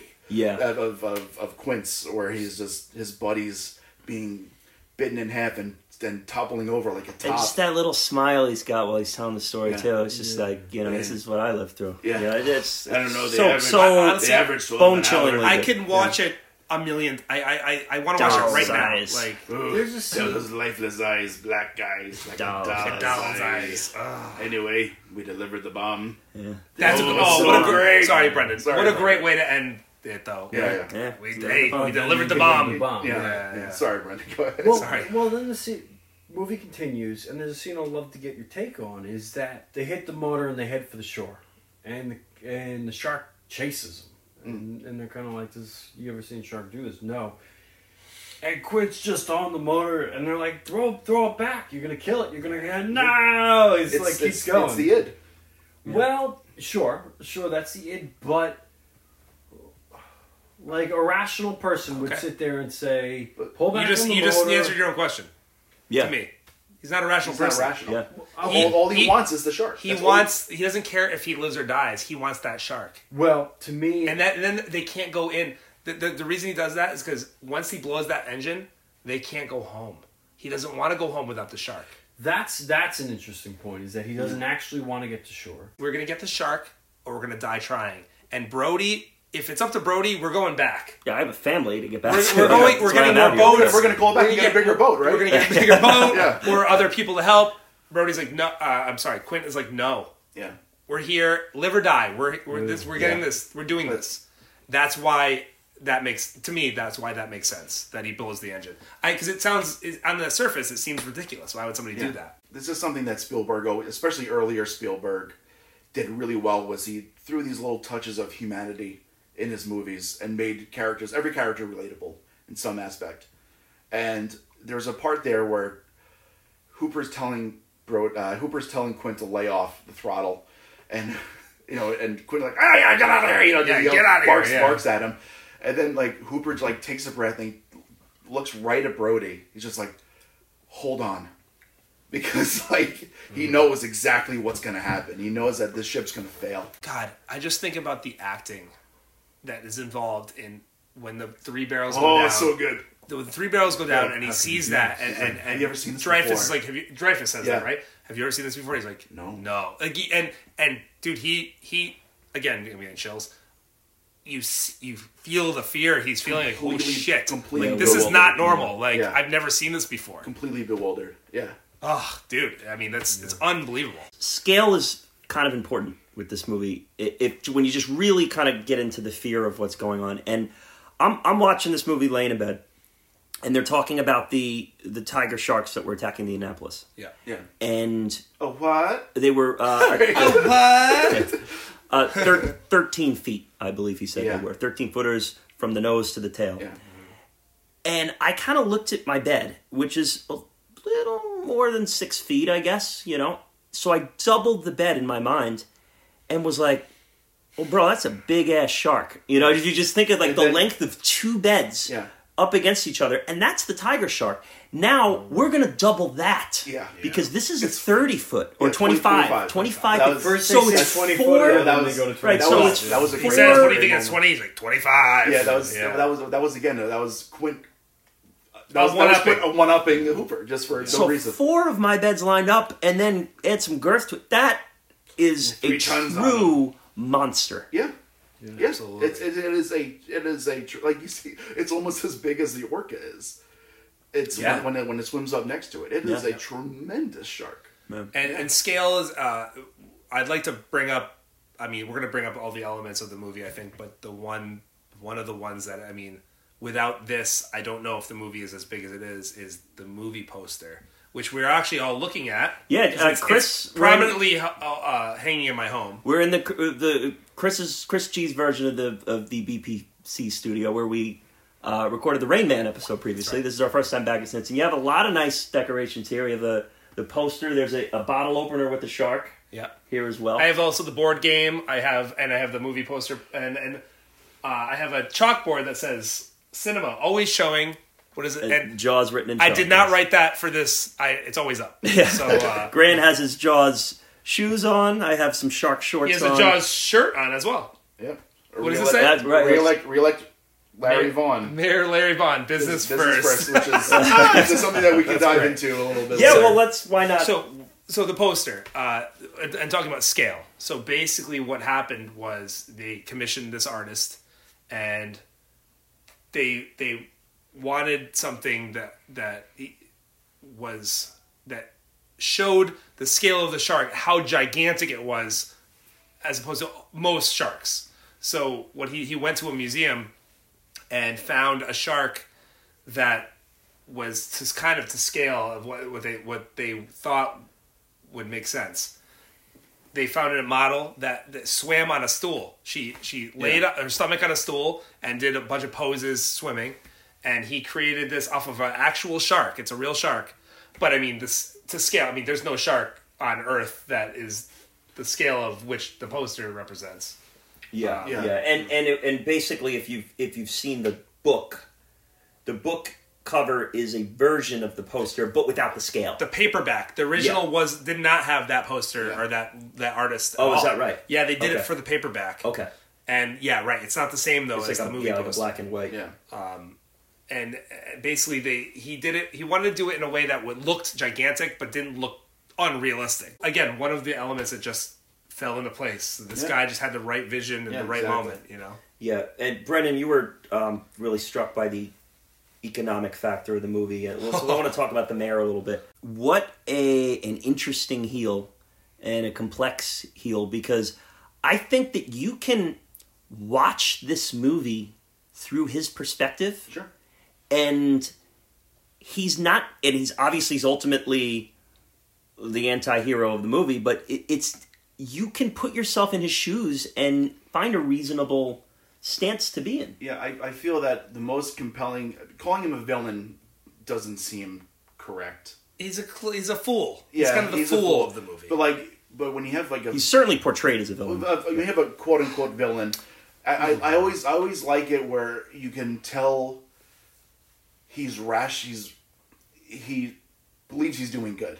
Any villain, I don't care what you are. I, I, I feel like I feel like it makes a much more compelling villain if you believe that they believe that they're doing the right thing, and and Mayor Larry Vaughn is no is no different. yeah Yeah, I, I think this goes back to Henry VIII. Is Henry VIII is uniting the country. He's he's giving them a son to be the next king. Right. I mean, that's what Henry VIII is doing. Yet, he's defying church, morals, everything at all at the same time. The mayor is the same thing. I, I I don't agree that he's. I don't think he he was meant to or is a villain. I think he's somebody who, first of all, this is a situation nobody's ever been had to make before at, in this town, right? Right. And he's made he ha, he's looking at two. He's stuck in between a rock and a hard place here. Yeah. I either panic everybody, shut down the beach, and l- the again, like you said, put the entire island on welfare for the Right. winter, He- or we we just open up and hope for the best. You know, Here- like, here's where I'm going to disagree with you on the narrative end of it, and where like in, in his essence, hundred percent, like you could remake the the telling of this movie through his perspective, where you could kind of see what his point was. With the scene where he literally taps the guy on the shoulder and says. How come no one's going in the water? Huh? Yeah. Get in the I water. know. Take Yeah, your that- kids that- and go in the water. that was- that That's where great. they hammer home the That, that was a, yeah, that was a yeah, bridge too far. yeah. That, that, I, I think it's more of a like a, a like an idiot than uh, than a he's not evil. He doesn't. like he doesn't. No, I don't because think he's he- like because he can't has- put your kids in there and let them get eaten. he No. has his redemption scene. I don't know if it's redemption, but with where he's smoking the cigarette, and he goes, "My kids run that beach." Yeah, too." it's not. Where It's, he not, gets- it's not a redemption. where it's, it's, it's he's humanized. Yeah. he's humanized. and you could say by the same Miss Kintner slapping him, which she really did several hundred times. A lot of times. slapped the shit out of Roy Scheider in real life. Every time there was no like pulling back, like she Yeah. slapped him a million times. Um, you can say that about Miss Kintner too. Like, yeah, okay, your kid got yeah, maybe he's partially responsible. His kid was also in the Michael was in the water too. Yeah. So like he obviously didn't think that that would happen. But that's the yeah when you're when you're an elected official or you're a person of with with great power comes great responsibility. He does give in at the beginning to uh, the pressure, political pressure. Exactly. Right, Roy Scheider? Yeah. If it was up to him, they would have closed the beaches after the first girl, um, uh, uh, uh, Chrissy Watkins. Christy. Yeah, Well, Uh, it, once she died, he wanted to close the beaches then, but he gave in to the political pressure. Then the Kintner boy dies, and now he's like, okay, now we have to do something. Yeah. You know? he gives in through the whole movie. Yeah. Gives in on the island when they get on the boat. He continues to give in because he continues to think that he's not. He's not the one called to do this. thing. right. yeah. Where the whole time he was. when the whole time he was, and it wasn't till Hooper hides. Hooper hides down in the depths. Yeah. Uh, Quint gets eaten, and now it's up to him. Yeah. And he's he comes up with the idea. He gets the canister in the shark's mouth, and he shoots it. Yeah. Right. Yeah. Yeah. Because, And he because had he- to know how the whole time. And him and and that's That's true. Good when point. he wins Yeah. on the on the water. Where he wins on the land is where he slaps that contract down in front of the mayor and says, Sign it. You're going to sign it." Yeah. and Yeah. that's it. Now. Yeah. Yeah. So that's his You're gonna- land you're gonna victory, do- and you're then gonna do is what where you're gonna, wins. you're gonna do what you do best. You're gonna sign this paper. Yeah. A great, Yeah. great point, Kieran. John Williams. Can we get started on John Oh, Williams? you mean you mean, you mean, you mean the best the best Yeah. living composer, Absolutely. John Yeah. Williams? Yeah. Other other um, other best picture award winners. Yes. Uh, yes. what, Schindler's Oh my List? God. There's a, the Uh, list. Schindler's the list is Star amazing. Wars. He has five wins. He, And- he was, did he win for ET? That's it. I believe about 50 nominations. That guy- Five wins. That's it. Yeah. Yeah. But f- about 50 nominations. Okay. He should he should have 49 at least. I mean, in my opinion, he's Well, Superman should have gotten nominated. Superman, Yeah. Harry Potter, uh, uh, uh, Star Wars, Indiana Jones, Star Wars, Yeah, but those Jaws. are best pictures. Home Alone. Oh, did he do Home He Alone? did Home Alone. Oh, I didn't know that. I mean, it's I mean, the Hey, list. you laugh. He wrote- he That's wrote- a pretty. That's Yeah. a pretty definitive Yes, it is. Oh, score the there. score He, there is uh, awesome. He, he also he also he, he, he wrote the Olympics song. How about Jurassic Park? Jurassic Park. I mean, come on. Park. Yeah. So, Another man versus. Uh, but this this one he's Nathan. not. This one he's not famous yet. Like he's not well known at this No. point. And he does he does the the two note dun His- dun his- dun dun. His And- explanation of that's perfect. and and Spielberg's response is no no. Show me the real one. Like what's the real Yeah, right, the real right. one. Like that's that's can't be it. Okay, so uh, as John Williams, he's the second most nominated, the second most Oscar nominated person of all time with 52 nominations. Walt Disney is number one with 59. I was gonna say, Really? I was gonna say, Yeah. I gonna say Meryl Streep.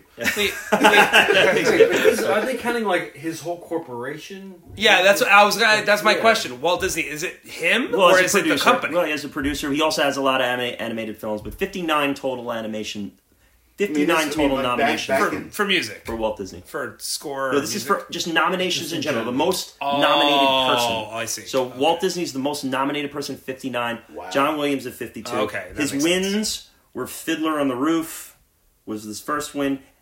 Jaws, Star Wars, E.T., which is another one we didn't mention, Indiana I, I, I brought that up. And Schindler's List. what about Indiana Jones and nominated did not win. oh my god I mean, One of, the, So- one of the best songs ever. Come one of the best on. themes ever. Yeah. His first nomination, 1968. His most recent, 2020. what was 2020 what was the Uh, Star Wars. He, Oh, he- the new he gets, one, he, most he gets nominated for every Star Wars movie. You And, know what I yeah. think is the best theme ever, to be honest, is um, Back to the Future.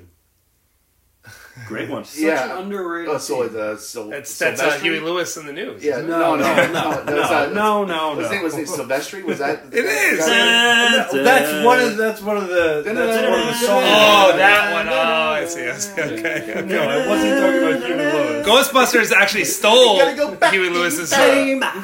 I'm gonna go back in time. You don't need no credit so- card to ride this train. Here, a lot of the attention is put on the dun dun the shark theme. Steven Spielberg says that it saved the movie because they couldn't use the shark. It, just, it, it announced it announced the Right. shark's presence when you couldn't see it. Right, which they couldn't show it because the shark Yeah. didn't work. It, it so was it was like a. What I meant to wasn't as hokey as I had remembered it to Oh, be. oh, oh It was- dude. they did it subtly. They It's- did it tactfully. it's it's, legendary. It's because you Yeah. hear it all the time in like Yeah. comedy and Right. stuff. That's Yeah. Right. I, I will say there's a, and this is like, listen, I'm, I don't want, I'm gonna get rocks thrown at my house for saying this here, but there's a couple moments where he's rocking out a little hard with the score. It's like, like- you know, like they're just on the boat and the wind's going. Like he has a. Chris is getting angry. I'm gonna I'm, I'm gonna fucking jump over the I, I, just, I, I'm just saying, like, there's some moments where they're on the boat, and it's like he has his Marty McFly moment of him shredding on the guitar, and everyone's just like, "Whoa, what's There's- there going on?" few, here? There are a few very adventure songs when they're like chasing the shark. Yeah, that's right. And He's like, flexing. But like, oh, okay, I, I'll give you that. Feels, it feels, a little, it feels a little out of place, but I still, I still Yeah, kind it's, of I mean, it. come on, it's one But- of I the still best. love it. But there are, besides the you know the famous dun dun dun dun the two note thing, there's parts of the score that are really whimsical, and you you see the beginnings of what he does in Star Wars, and and yeah, I hear a lot of Harry Potter going on Yep. in in, in this movie when Dreyfuss and um, and uh, Roy Scheider are, are on the boat when he's drunk, and they're going. They find the boat, the abandoned boat, and they find the head. You know, the, the head I was out. just going to bring it up. I thought that's That- one of the, the- best well, moments in the that's score. The- yeah. But the mu- yeah, the music it's it's whimsical. Mm-hmm. There's something about it. It's it's it's not when they're approaching the boat. Once they're in there, it gets a little ominous. But like approaching it, there's a, whim, a whimsy going on. There's Yeah. kind of it's like it's very Harry Potter esque to me. Like Yeah. you see the beginnings of what he does later. he does a good job kind of matching the the music with the tone of the characters and the like like when I were kind of talking about the, the kind of the goofy adventure music, Right. but that, that is when like they're chasing the shark and Dreyfuss is like, "That's a fast fish," and he's like enamored with Yeah. with how with how amazing this miracle of evolution is. Yeah. it's used appropriately to kind of match what the characters are going through. We're gonna get into a little talk about whether this is a horror movie or not, and I- I think I'm gonna have to go after you guys a little bit because you guys, neither of you think that it is. and I, I I'm gonna take the other side of that debate. But before we do that, if you've listened to our Silence of the Lambs episode, myself, Joey R, and Chris G here picked uh, three of our favorite horror movies, and we did it based on uh, a certain set of criteria. One, a horror classic. One as a an underrated or overlooked or a movie that needs a little bit of a shout out, and then the third one being one that you thought could have been nominated for Best Picture. And Grant uh, wanted to contribute. Yeah, I wanted I wanted to throw my hat in, when I heard when I heard the criteria of what you guys are doing, I was like, oh, that sounds like a lot of fun. The underrated first. Okay. And my underrated horror movie is Friday the Thirteenth Part Two. It is it's the best one of the series, and it is a uh, it's a really great movie, and it's they kind of dive into the psychology of Jason a little bit. They have this girl, like the final girl, I, for, I forget her name, but she. This is the first one where Jason is the killer, and Like you know it, yeah. right, you know, you know, the first Jason's one. the killer. Jason, this is before the hockey mess. He's wearing a burlap sack with an eye hole in it, and he's like setting traps. And he's more of like a man of the woods than this, than this unstoppable killing machine. Um, he's a lot more vulnerable, and it feels feels more realistic. Is he is he not is he mortal in that second one? I, I mean, define it. moral. He doesn't die in any of them, Well, but, right, but I mean, yeah, that's but true. he's okay. but he's yeah he's a guy that like he gets like cut in the shoulder, but like that's really the only that's only like the big wound, Wound he he gets. gets, yeah, so like Freddy versus Jason. no, yeah, no, this isn't even like Freddy. Friday. yeah. Or isn't even like- Freddy. I mean, Freddy's immortal. We know we know yeah. he's in your dreams. He's dead already. Uh, he's And, alive. you know, and- Is he immortal. immortal? Right. yeah so he so it goes so it kind of dives into like who this character is and, and even goes to so much as where they they find the jason's mother jason built a shrine for his mother in the movie and he and she puts on the mother's sweater and she kind of tricks him into thinking that's his mother so they can get the the um you know the drop on him it's it's a it's a really well done movie and it's the best one of the series okay. Yeah, I, I don't. Uh, unfortunately, I don't have much to add to the Jason world. I, I have not. I don't think I've seen a full Jason oh, movie I'm, I'm, I'm, end. I'm, I'm more of a Oh. jason guy than a freddy guy See, I'm the opposite. Yeah. I would Yeah. put myself with Freddy too. Friday the Thirteenth first one is horrible and awesome all at the same time. I mean, it's it's it's great. I mean, it's you know the the summer camp. They're waiting for the kids, and now they're just all dying one at one at a time. Can we? T- can I call for a quick vote and before you move on to the next one? Raise of hands. We're talking about the first movies. Yays and nays would probably be better for the listener. Okay, but yays or nays? okay, you could say. Everyone nod their head. Come on. I'm just gonna raise my hand. Yeah, don't, okay. Verbally raise your hand. Um, first movies we're talking about, just the originals. I- J- uh, Friday the Thirteenth, Nightmare on Elm Street, Halloween. Where do you Oh, rank them? So- well, I- I'll give you my opinion on Halloween in like 30 seconds. I'm a Halloween guy. yeah, Yeah, um, Hall- yeah, Hall- yeah. I would say Halloween is the strongest of the Yeah. three. So Brendan's Night- raising his hand over here. The listener can't see. Yeah. Nightmare on Elm Street is one of my favorite horror movies ever. I mean, me too. Mm-hmm. But if I'm looking at it objectively, I think Halloween's a better movie. Yes. Then well, that. but but what makes Nightmare on Elm Street so great is because it's a little bit hokey. It's campy. it, get, it gets hokey. The It first gets one isn't. campier the, The first the one farther isn't. along in the line. The, f- the In the first one's not we're so much. the first it's not that campy, dude. It's not that Watch it campy. again. but it's great though. It's not- great. Yeah, Freddy- There's Freddy's definitely some. Freddie gets Yeah, Freddie gets not- really goofy he's not as as the quippy, series he's not goes. as- oh, oh, yeah. totally. As it goes on, but it's still a little. It still has the '80s camp in the first Yeah. one, Yeah. and it's so great. Yeah. It's it's cerebral. Like they're you know you're fighting an Well, enemy you can't really that you can't do anything about. You have to sleep, right? Yeah. or get a psychologist figure out why your dreams are so bad. But uh, but your your poll brings me to my number two, which is Okay. Great. the classic horror movie, which is Halloween. Okay. Okay, great. I think There I you go. think it's just it's that's something I watch every every October. The the the orig is just so great. It's so well done. John And When you talk about great score, like the Halloween score is. is Oh, perfect. yeah, I mean, It's so that's right up there, I- it's I would so say. perfect to me. Yeah. And um, it is just it's what's great about this movie is that where it where it kind of loses it in the sequels is that Michael Myers does not want to kill her for any other reason, but her just being at the wrong place at the wrong time, and that's the only reason why she was she was dropping off the keys at to the house, and that's why he just saw her. He's like, oh, okay, I'm going to kill this girl. Well, Freddy has an agenda, right. and I guess Jason, I guess Jason has does. He has revenge. Yeah. Yeah, there, Michael Myers has no agenda. No, that's what makes him so much scarier. Yeah, I He just wants to kill. Yeah. Even even in like even in like the one that just came out, he just goes he just goes back to that town Not The to Rob, kill. Rob Zombie ones? No, no, no. The uh, the Oh, there's some more. yeah. There's no with um with Jamie Lee Curtis back in it. Um, Oh, I didn't. Kenny see that. Powers is like one of the writers on it. Oh, jeez. Uh, no, but it's it's really good. But like he just he goes back to that town not for Laurie Strode, just because like oh I'm from here I'm just gonna kill a bunch of people here and like they Wow, kind of yeah, get intertwined Interesting. again. But like he's just a murderer. So I think we're kind of touching on something here that that separates Jaws from all these movies is that those are horror movies. Jaws is a movie about humans versus nature. Absolutely, I agree um, completely. Which is not you can't use that to describe any of those movies. Nightmare on Elm Yeah. Street. Well, So, I so have my- my- I would my argue third- Jaws is a buddy film as well. Yeah, and before we get fully into that, Graham, give us our third My, one. my third one is almost the same. I consider it a horror movie, although it is Man vs. Beast. And this is one you thought, should be nominated for an Oscar. Okay. And it's Alien. Oh, great movie. It's a heavy year. I don't know if a movie captures atmosphere quite like Alien, and you have a great twist at the end. I don't want to give it away because you haven't seen it, awesome movie. and it's Ridley um, Scott. I think it's just like the set Yeah. the set design by uh, H.R. Giger. His his concept of the alien and the alien you world. you might have nailed the the best the one of all the picks we've made for for should have been an Oscar movie. That's Yeah. probably the best one. Uh, Yeah. Alien is 79. It won visual effects and it was nominated for art direction. I believe that the winner there was Kramer versus Kramer.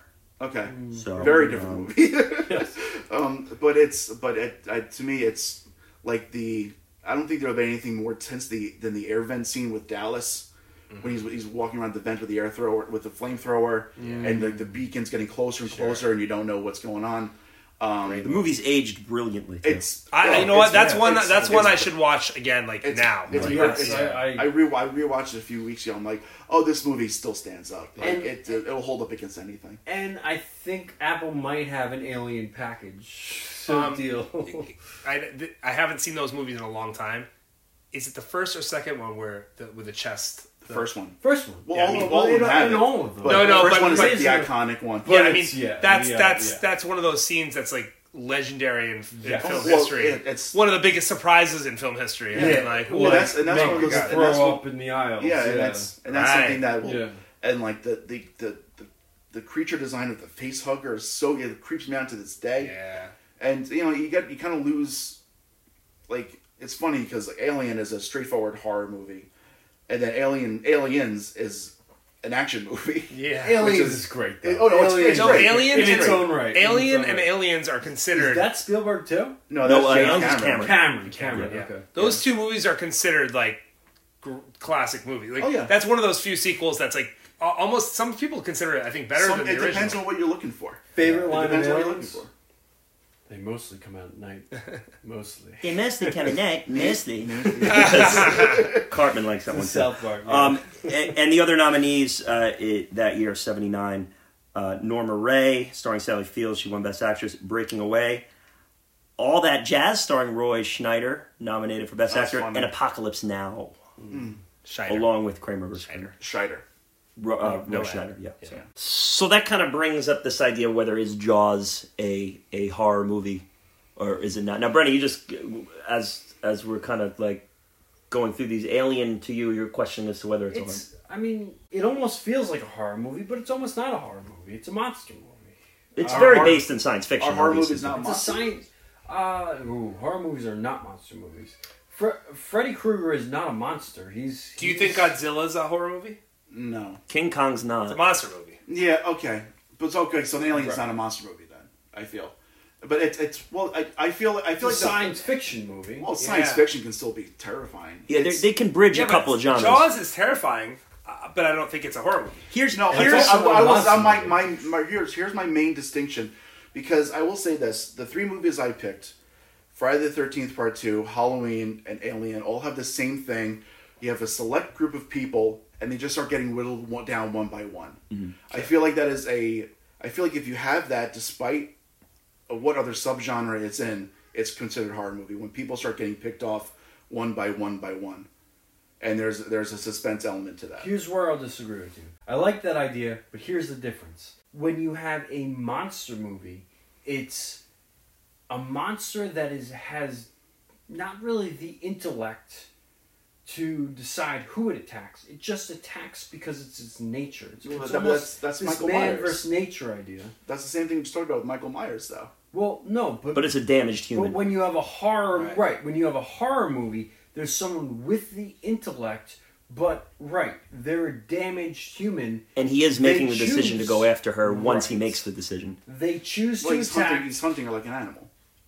But just her. But they choose Well, to attack. around not her. really. Yeah, yeah. Jaws Jaws doesn't kill because he chooses. Jaws kills because it's just his nature. nature. Because he eats. eats. Because he eats. Yeah. And and I assumed it was a he, but Okay, but that th- then you're take going into something like Silence of the Lambs, which I have a, I'll I'll give you maybe it's a horror movie, but it doesn't.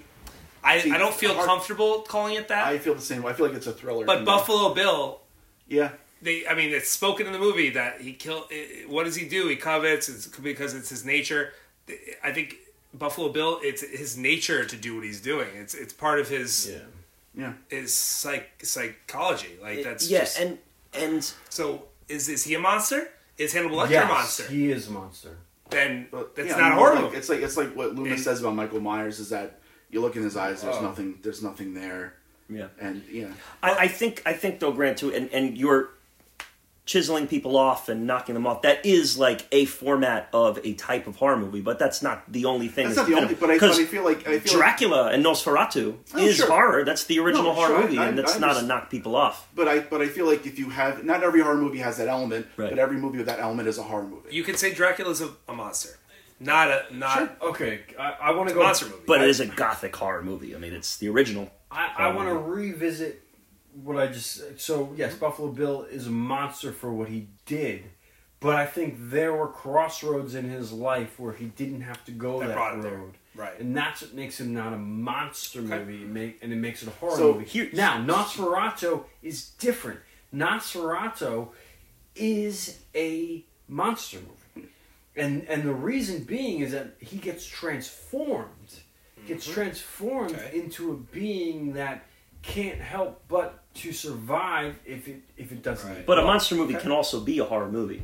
They can bridge. Right. Sure, Gaps can sure, bridge. and that's and that's the best bridge. this is a semantic argument. Of course, it's it is. very, It's very, very much, so, much very much so. Yeah. I I feel I, I feel like your your definition of a horror movie is if the if the killer or whoever has free will Sure. and the xenomorph alien is just there just to wreak havoc and there's no rhyme or reason to it. It's just that's what it does. All, all it's a it's a it's a killing it's a killing machine. It's the same well it's like the term like terminator's not a horror movie right? And- and- but I, I i feel like what classifies a, a movie as horror or not is the way that it's done. And there's a a claustrophobic element to this. It's creepy. It is it's the it's terrifying. There's no escape in alien Right, there's and there's there's Couldn't you take everything you just said and apply that to Jaws? Here's Jaws is Mm, no. My position is Jaws is neither. So, but but answer his question. I, I don't I, because to me I don't I don't think Jaws feels Sure did for that woman swimming in the opening scene. Yeah. yeah no that that felt Right. like a horror element. yeah I feel there's definitely horror elements in the movie Uh, yeah. He, I, I here's- don't I don't know if I don't know if I consider it a straight up horror movie I, I- I, I- I, I also do not. I, I don't think it's a straight up horror movie, but here is my argument for why I consider it Okay. in the horror genre. How it's shot and how it's delivered is done with the intent to instill fear. sure And it uses horror movie tactics. The head at the bottom of the boat. Yep. That's a that's a mm. jump scare. yeah Which was added at the very end. It But had already it's been there, though. filmed and edited. No, I know, but And he it's just wanted a cool- he, got, yeah. he got greedy. He wanted one more scare and did that in somebody's Film- swimming film- pool. filmed in a friend's pool Yep. the that's music is clearly designed for tension. It Not to- all of it. totally There's Okay. a lot of adventure, But it- not all of it. you know, a lot of Intense- the intense adventure moments, stuff it's- going on too. yeah. But yes, I know. Yes, agreed. and it instilled more fear than any movie ever. They they say Is that, that the right? fear of sharks almost didn't exist in in in uh in the lex, in our Yeah. in our uh, collective Psyche. culture Yeah, and our collective psyche until that movie. Now almost everybody's scared of sharks, but at the time it wasn't even a remote fear. You can't be scared of something that like never happens. You know I will say the one thing I don't like about Jaws was What? The one that, hear me out. Hear me out. I think you might. How I think, dare you. I think you might agree. Eh, The one thing I don't like about Jaws was it caused overhunting and sharks, That's true. and it nearly it killed almost killed the ocean yeah, ecosystem. absolutely. Yeah, because pe- people thought because people thought sharks were these a monster killers that they have to kill. Yeah, and it was just They like, no, man, they're just eating. the Like movie. more people get killed by vending machines a year than by sharks. Right, and the Right. point of this movie is that I mean, when they like, have you ever seen a shark do this? Like, no. Right. So this is a shark that's that's Which It's got an an- anomaly. It's That- an exceptional shark. that one Yeah. line ruined the entire rest of the franchise because the whole premise of the rest of the movies is that it's Oh, it's it's this shark is hunting human, yeah. hunting humans or hunting a family for fucking four. Oh my god, four is There's the a there was a vendetta. revenge, right? revenge, Jaws revenge. Fuck off. It's a horrible, stupid premise.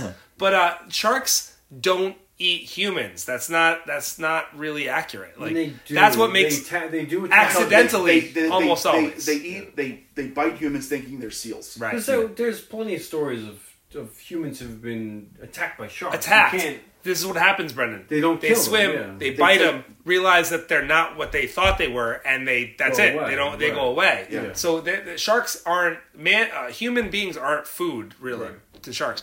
But that. But the thing is, it does that doesn't matter. The reality doesn't matter. The matter. The, the what matters is this movie put that fear into all of our consciousnesses Yeah. forever. You know. Like, Yeah, people people didn't go in the water after that. You know. I've been. I grew up on a lake. This is. I mean, I'm embarrassed to even say this. I grew up on a lake. There was a, always a part of me because it was a very big lake, very deep. You Right. couldn't see very far. You couldn't see your leg. If you're swimming, you couldn't see your legs. There was always a part of me that's like, what is underneath me? Like, Yeah. what could grab me? Yeah. I know it's a lake, and there's nothing that could. Be more be more concerned about Jason. Oh, But that's how effective this movie was. It put that fear into all of us forever. You I mean, know? I don't, I don't like the water. I'm just not a water person. I'm yeah. great on the land. I, water is not for me. The Well, water. I love I love the water. I love yeah, water, you are- always have been. I love the water too, but I also respect it. And uh, Spielberg did not respect it because he made a decision to do this movie on the open ocean, Yeah. which absolutely made the filming. I mean, he had nightmares for years afterwards. Yeah. because it was such a difficult shoot. It's ridiculous. The ocean has tides and and uh, uh, currents, Yeah. and it's unpredictable. It does- and yeah. the the shark didn't work in the salt water, and the boat Yeah. sank, and like all, it was such an unpredictable the, the ocean cast, environment. the cast was getting seasick, and. Brendan, you talk about your BPC um, sickness warriors. You know, Right. Robert Shaw was so physically ill Yeah. that he couldn't he, he couldn't do so. They had to carry him to a chair to do a scene. And they said action, and he snapped into character and like scared everybody. He was so on point. And then when they said stuff, he went back into like a into like a, a lifeless coma. I love so that sick. you're the not ocean- getting the name though. Sick but still killing it. Well, he, he did. He did. He killed it, No, and he killed it in that scene. It, it was it was the one of their biggest mistakes is that they chose instead of doing it on a lot or on a lake somewhere, they decided to just film it on it the turned ocean. turned out to be the best thing that yeah. yeah, At but the they, he still ins- maintains it's never been done before or since. They've ne- they, they don't do I that. was, I was watching um, the uh, the making of Mandalorian show on Disney Plus. No, it, it, I, I swear to God, it's pertinent. I swear to God, it, it ties in. And uh, Taking right, a lot of Mandalorian liberties here. Today. go on, go on. don't fight me on it. I don't care. And I'll just bring up Burn Notice. More people say Mandalorian than Burn Notice. Um, but the uh, Chris is choking on his. Yeah, you just made me choke there, Kieran. uh, anyway, so the um, but Bryce Dallas Howard uh, directed one of the episodes. It was one of the one of her first directing gigs that she's done. And Jon Favreau said to her, "That was like the hardest episode of the season to film. So he gave it to you because you wouldn't know how hard it is." And I feel that this is the same thing with Spielberg was that he was very new to filmmaking and he had no idea how hard it was to film on the ocean and he I don't know if you want to call it guts or you want to call it ignorance yeah. uh, but it was one of those things where he's just like, yeah, no, I'll just film it on the ocean, and it just Like Yeah. obviously that makes sense. We're doing a, a movie about a shark in the ocean. We got to film in the ocean, right? yeah, Did they go more than double the budget? I think it was almost triple the budget. yeah. They, budget. they and it went, and, it went and over by triple the the year, ti- almost yeah. a, tr- a year. Yeah, they took him almost a year to make the movie. It it was a disaster. He was getting threat. His job was being threatened every single day. It's also something that doesn't quite make sense to me with like the actual movie is that this shark has been hugging the shore the whole movie. All of a sudden they're they can't even see the shore. They're out there like Yeah, which was done intentionally because they wanted they didn't want the audience and Spielberg says this himself. Yeah. He didn't want the audience to feel like, There was an out. oh, just just go back to the shore. Just go back to the shore. only He wanted to at the the end outdoor. see the shore. And Only at and, the end. and and they make it work by throwing what do they call it chum or, Yeah, or chum, whatever yeah, chum. is that they actually they actually baited the shark out Exactly sea. right. Are, are you guys ready to enter the nitpick zone with me? Uh, I was going to bring up what I was gonna Yeah, bring it's up not one more broken thing. his stare. It's like open my mouth. Kieran, No, no, I, I have a. I'm, I'm drinking of a giant mug, and it, it I'm, may. I'm gonna be kind, but I do have a couple of nitpicks. There I are wanna there throw are listen there are there are a few. imperfect, perfectly imperfect. Yeah. We're gonna find nitpicks in The Godfather somehow. Okay, so I I brought up the I didn't love the the mayor kind of pushing the people into the water. I thought that was a little bit a little bit Yeah, like fair really enough. kind of getting getting some Heel heel heat. grimy. Yeah. Pokey, yeah. The chief's fear of the water. Mm. A little bit. It it was done in a little bit of a forceful way narratively and they don't explain it. and they don't really explain it. Just as drowning, and that's fine. Doesn't want to talk because he's that's his style.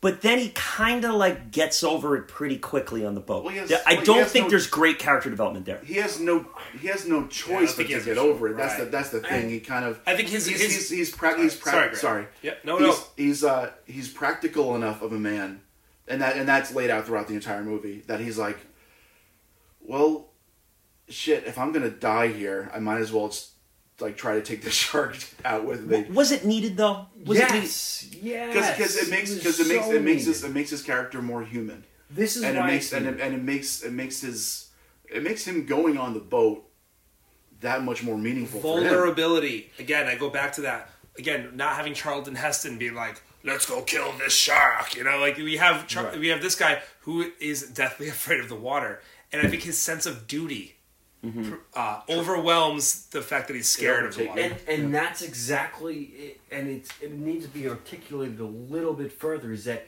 his duty was to protect the town he never at one time expected that that meant going out to sea to fight a shark Yeah. it parallels our buddy Thomas More in that his sense of duty and his sense of conscience is bigger than the whatever he's facing.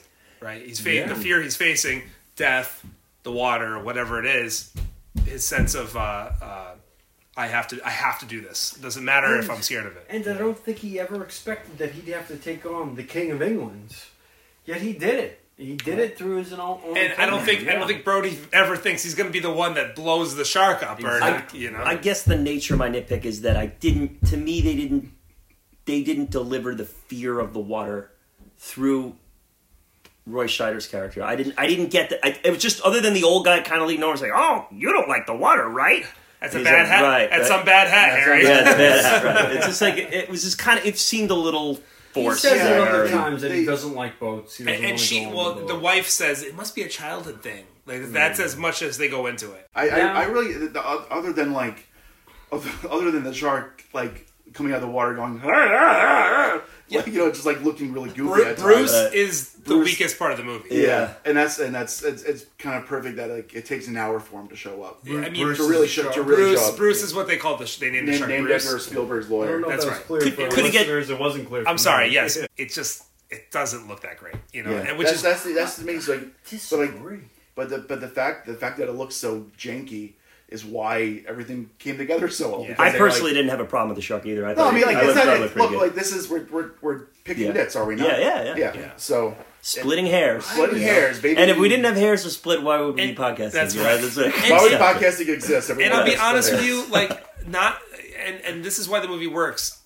Which will bring me to something I really want to bring up: filming of it and and the decisions they had to make. Not seeing the shark is why this movie works. If you see the shark through the whole thing, and that was the intention. The Yeah. intention was you saw the shark through the whole thing. Right, from which- from the first scene with Chrissy, you see the shark. And if it's made in 2020, it's CGI'd up the. It's horrible. Oh, It- it wouldn't- ruins it the whole thing. wouldn't be a good Sig, movie. yeah. No. Wouldn't The be a good barrels, the barrels are because they Barrels the are genius. work. The barrels, the music, uh, you know, dun dun dun dun, all that stuff was really used because they the, the shark just wouldn't work. The uh, the the shots they made where there were was half in the water and half out of the water. Yeah, All that stuff is to make you feel as if the shark is there, bec- but it's clearly they didn't they didn't have a shark at all through most of the making of the movie. yeah.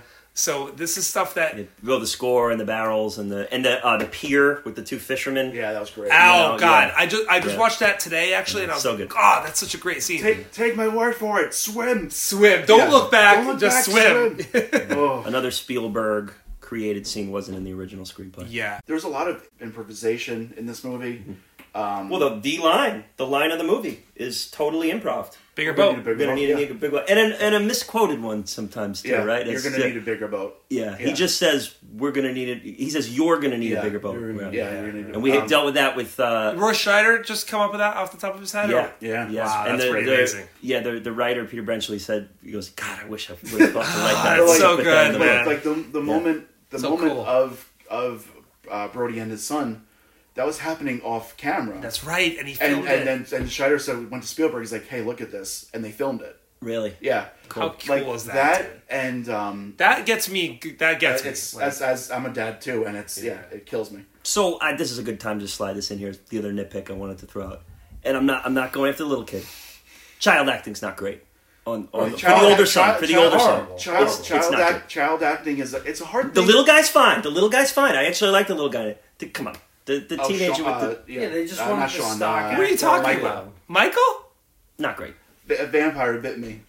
Yeah, not great. guys it's it's, it's uneven. hard. It's hard for. Hey, Wow. we live in a time of Stranger Things, You guys man. are. we You need guys that- are. You, oh, Well, okay. and he does ET a couple years later with great child acting. Like you can, you know, it's listen. Come on, you want to be you? Hey, Well, you're saying it's number hey, one of all time. you know, Drew, you gotta Drew. Barrymore doesn't pop out of thin air. I mean, there's not there's not very many of them. You know, Yeah. like, You know, that's that's it's hard. It's hard to nitpick child acting, especially back then, because I just feel like child acting overall just wasn't good. Yeah. better Yeah, they now. just didn't give a shit. They were like, all right, yeah, that's someone's It's a cute child. kid. Like, yeah, But- yeah, yeah, it's a it's cute an kid. act, whatever. Oh, we don't care. Some something that is I didn't really know this until I saw uh, the documentary about it.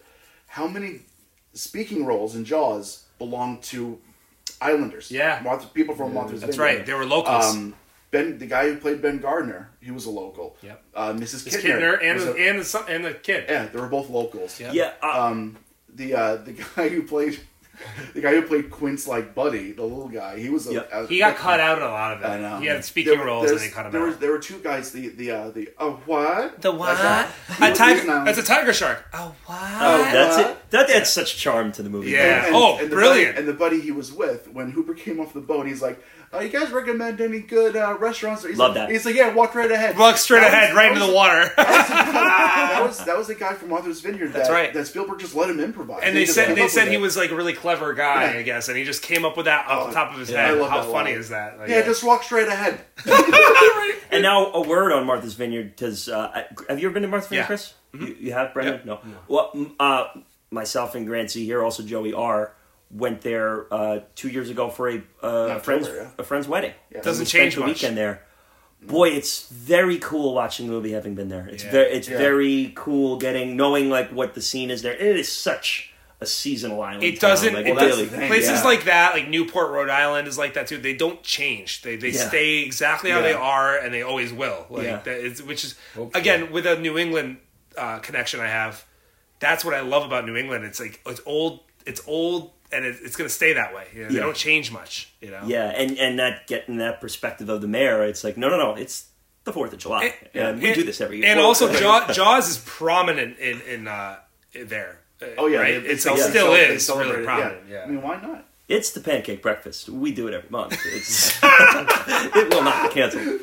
no, it's, it's a pancake breakfast. It's a theme in Jaws. And it's and it's I, I think it's something we continue to forget is that we are not in control of this universe. you know what? Even the filming of Jaws is a microcosm of that. I was just gonna say Yeah, that because the ocean does not give a fuck Ex- about your yeah. movie. Man versus nature Yeah. is prominent in not only the movie itself, but also the making of it. Yeah. Because Sure. the, shark, yeah, in the movie, great, but the ocean literally Right. Like almost sun. destroyed the movie. The sun, like everyone getting really bad sunburns, like everything. There's just like, or, or for instance, perfect example.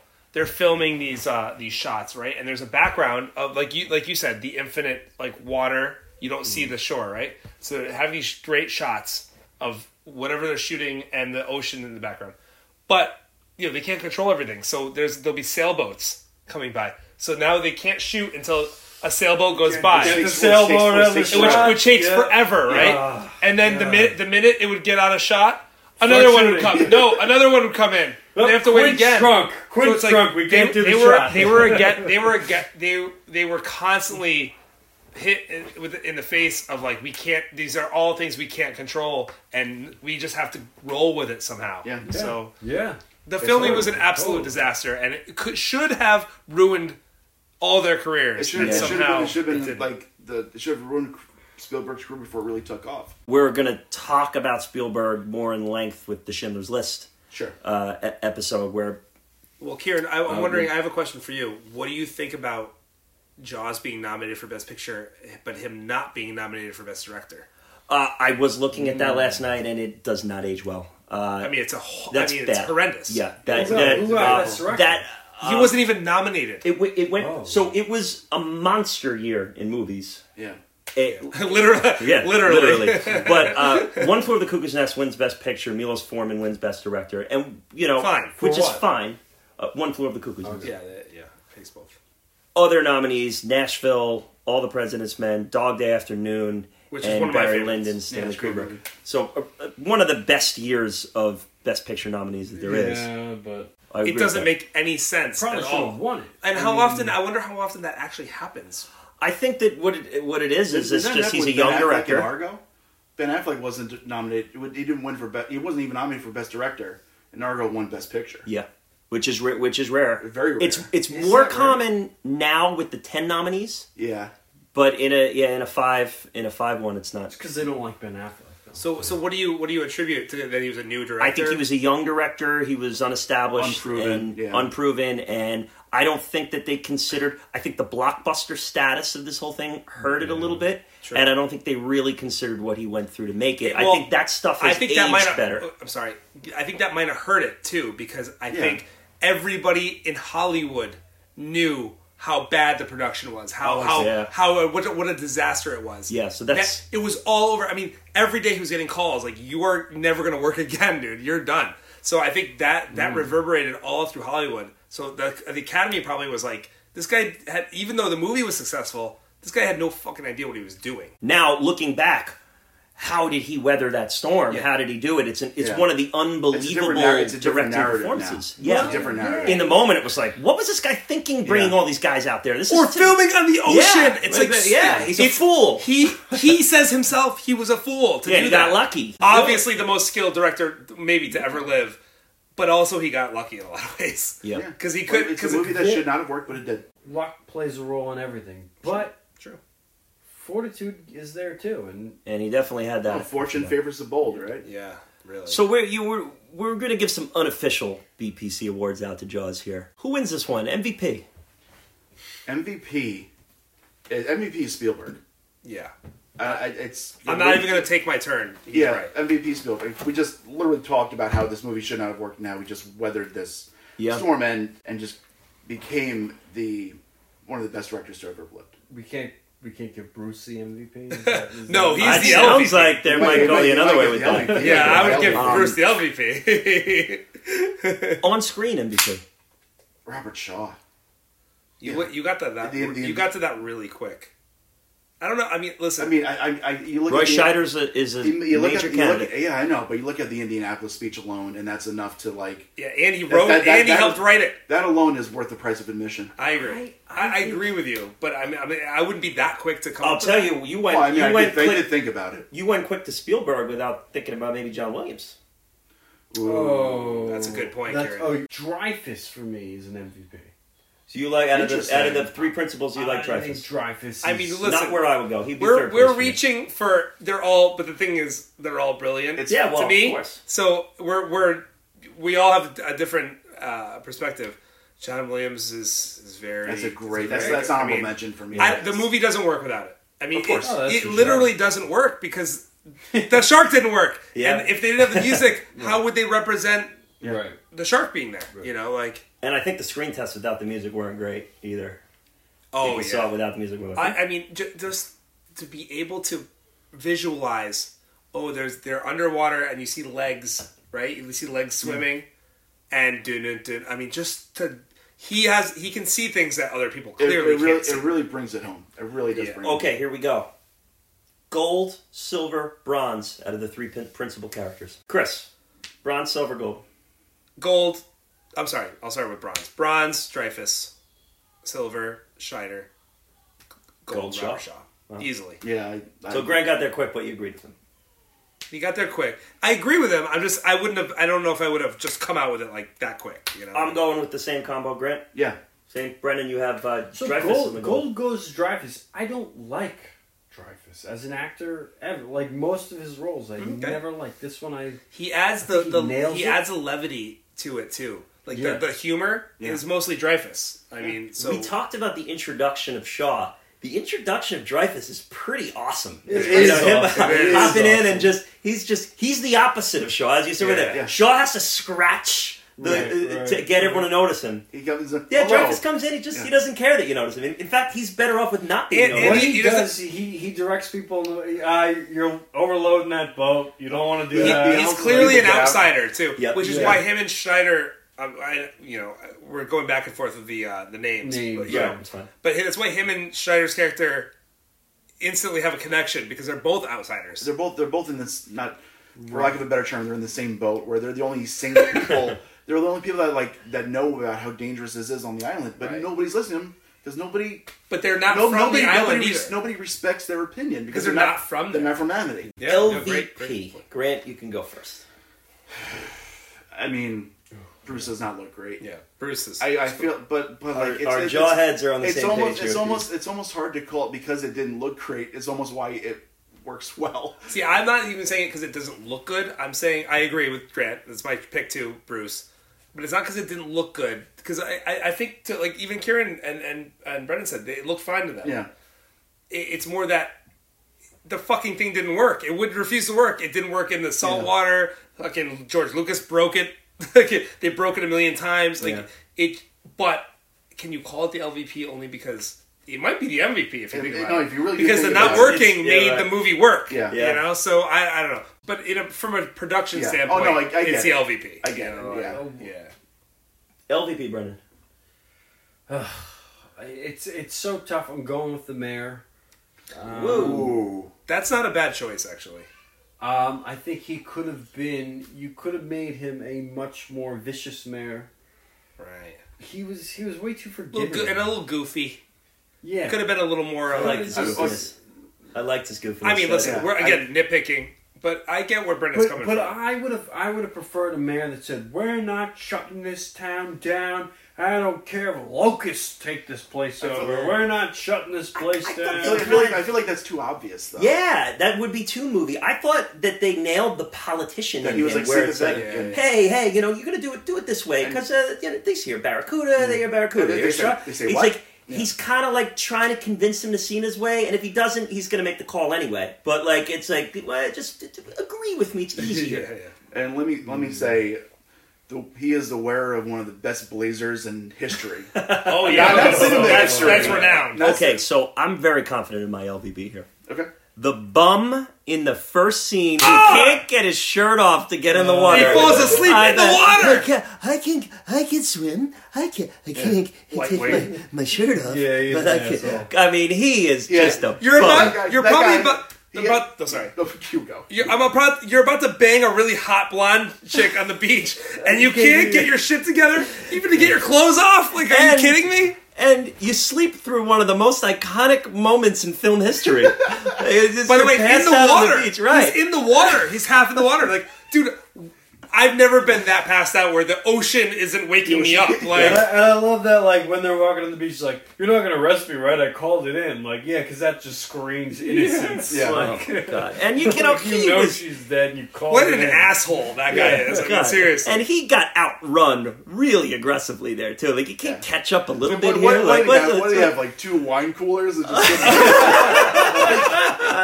I'll, I'll be honest with you. If I see that girl running and ripping her clothes off, I, I I'm like I'm uh, uh, Usain Bolt. I'm like Throw I'm the like, fifth I'm- gear. I, Throw I will be there in a second. You know. Like, Now, I mean, you're, you like, know, you're, you're like Mickey Mantle, 1954. But on the other end of it, too, and I remember base. thinking this when, when it happened, I'm like, damn, she's going out really fucking far. Like, Yeah. she is a swimmer. That was I, you know I she- watched again. I watched it yesterday, and I, I said that thing I'm like that's a very far way. I would never swim that far out at night. I- I've And seen when it you're drunk, I've like, yeah, it. let me just, like, Go You've out seen it before? I've seen it before. People Yes. who are people who are comfortable with the water, they'll go out there. Nighttime, Yeah. Daytime doesn't know, matter. man. They alive? Shark or not? Well, I mean, you know, Shark or not? yeah. I, would, I wouldn't be swimming out to a fucking buoy way out. there. Surfers, way surfers get way out there, man. Yeah, they have a board though. No, I mean even Oh, when they're it's not surfing. nighttime. Like if they're Yeah. yeah. but if surfers are comfortable around That's the water true. and they're they're going to show off, they're going to, oh, this guy can't even catch me. Now he's not going to catch me at all. I'm going to let, swim out by Let me tell you what actually in real life kills people: swimming Yeah. far out in the ocean at night. Yeah. Getting- getting- I mean, they getting do it all the time. Getting, getting tired. few yeah, beers yeah. in you. Please, yeah, exactly. Yeah. Looks to me like a boat accident. But that guy's an Islander too. The uh, the coroner. Yeah. Oh, that's yeah, right. he's an right. Islander too. Honorable mentions. Honorable mentions. I feel like the honorable mentions belong to the the the, the people from Martha's Vineyard that Good that, answer. that really held the weight and they did a great job. The And they allowed the Yeah. production to be there for so long. yeah, yeah, yeah, yeah, It was yeah. I feel like it, it couldn't it couldn't have worked without the, those little human touches that they bring. Yeah. Brendan, honorable mention.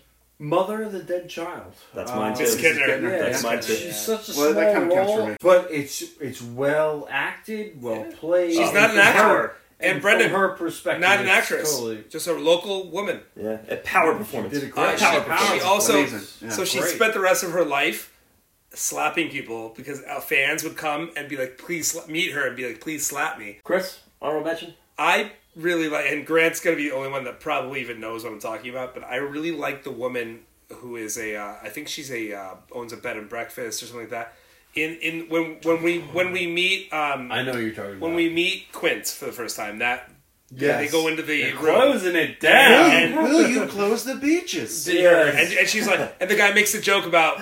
Uh, Oh, is it yeah. check or cash? Is that- is that- is Now, now, is that- She's like, I don't. She's like, Between you and uh, Mrs. and she's Kitchen. like, and she's like, the woman's like, I don't I don't find that funny at all. Yeah, like, yeah, I, I, yeah. for some reason, every I, I It's so great. focus on her every time. in she's that out in scene. the water a later on in the movie. Well, she, but she, Yeah. no, she's the one that explains to Mrs. Brody. Listen, you're not born here. You're not an island. Yeah. Recasters. Recasters for Jaws. Oh. I've I've had one for years. Okay. And I, feel, I almost feel like this is serendipitous that we're putting this together.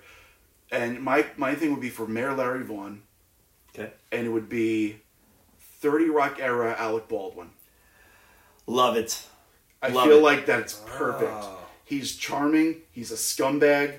Like it's Yeah. like Alec Baldwin can play can play all that. That's a good one, Grant. and it, kind of really it kind of throws it well like like you would say Brendan it kind of throws like a little bit more gravity to his character a little bit he wouldn't be as buff- as buffoonish but Yeah. I feel like I feel like that would be I perfect I uh, picked the same role. Mine's a little goofier. okay I would like Buddy Garrity from Friday Night Lights to play. Oh, Yeah. that's got me. They're almost the same exact it looks just, looks, like- looks just like him Brad Yeah. Leland is the name of the actor. he just slides right in the booster from Friday Night That- Lights. that's a bad. he's going to That's state a, that's a bad pick only because they're exactly the same person. Like, I mean, Recast.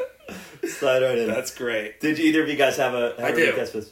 Uh, yeah, I got I got a 1990 James Spader playing Richard Dreyfuss's character. Wow, I love James Spader. yeah I love cool. James. You want him as, as Richard Dreyfuss's character? Interesting. I could see it. I could yeah I definitely can see see, I can see that I, I hate I hate doing this because I wouldn't recast a goddamn I know. person.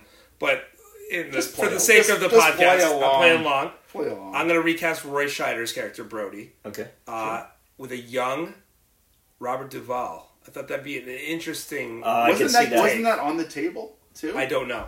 That, I thought that was on the table too Is that right? Well, then I'm, Yeah. I'm Yeah. even more right. I feel like a early 2000s Paul Rudd for Hooper would be really good too Oh yeah, that would be good. He has the humor. He has that humor, he needs- does, and he does have chops. He does have acting Yeah, he's chops. good. So I Yeah. feel like Scene of the movie.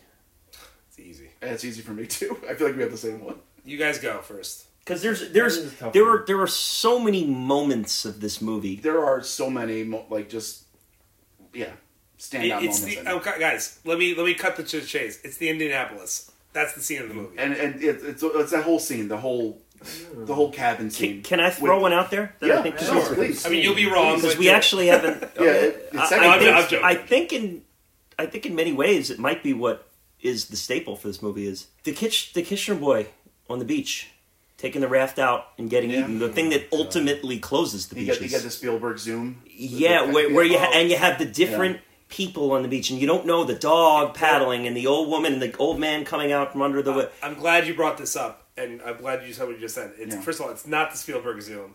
eh, that's actually the Hitchcock um, uh, zoom. People It- passing it- by with the Well, no, no, No. You, you zoom you zoom in as you the pull do- out. it's called it's called what the, the technique is called the dolly zoom Yeah. and it was invented by uh, the cameraman uh, for hitchcock during uh, uh, vertigo yeah.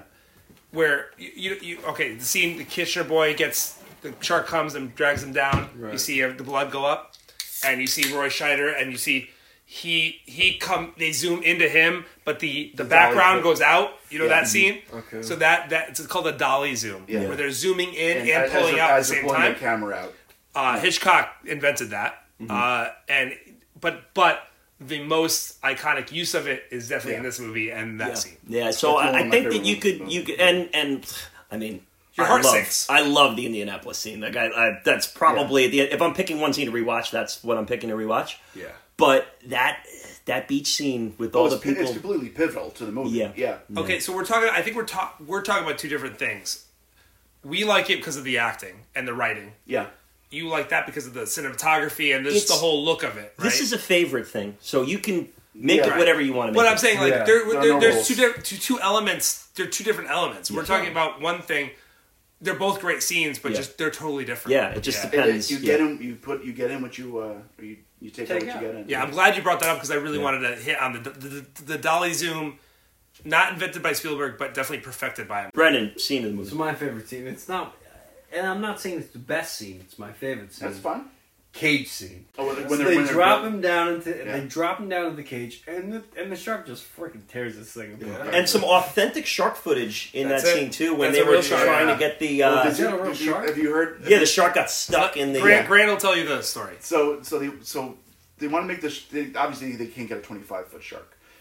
So what they did was they got a little person, and they put him and they dressed him up like Richard Dreyfuss to put him in to make the shark seem bigger. Wetsuit tank, the whole Yeah, thing. yeah. Oh, okay. But what they forgot to realize is that little people still need the same amount of air in As a, gro- as a as a full size So, person. like, so but they gave him a Yeah. mini tank. yeah, so they gave him a smaller. well, tank because they couldn't give scale him, if they gave him a big tank, it would look disproportionate yeah to the so, body, right? And that's and I think so he had I eight feel- minutes of air. Yeah, so they were supposed to film him. He was supposed to die.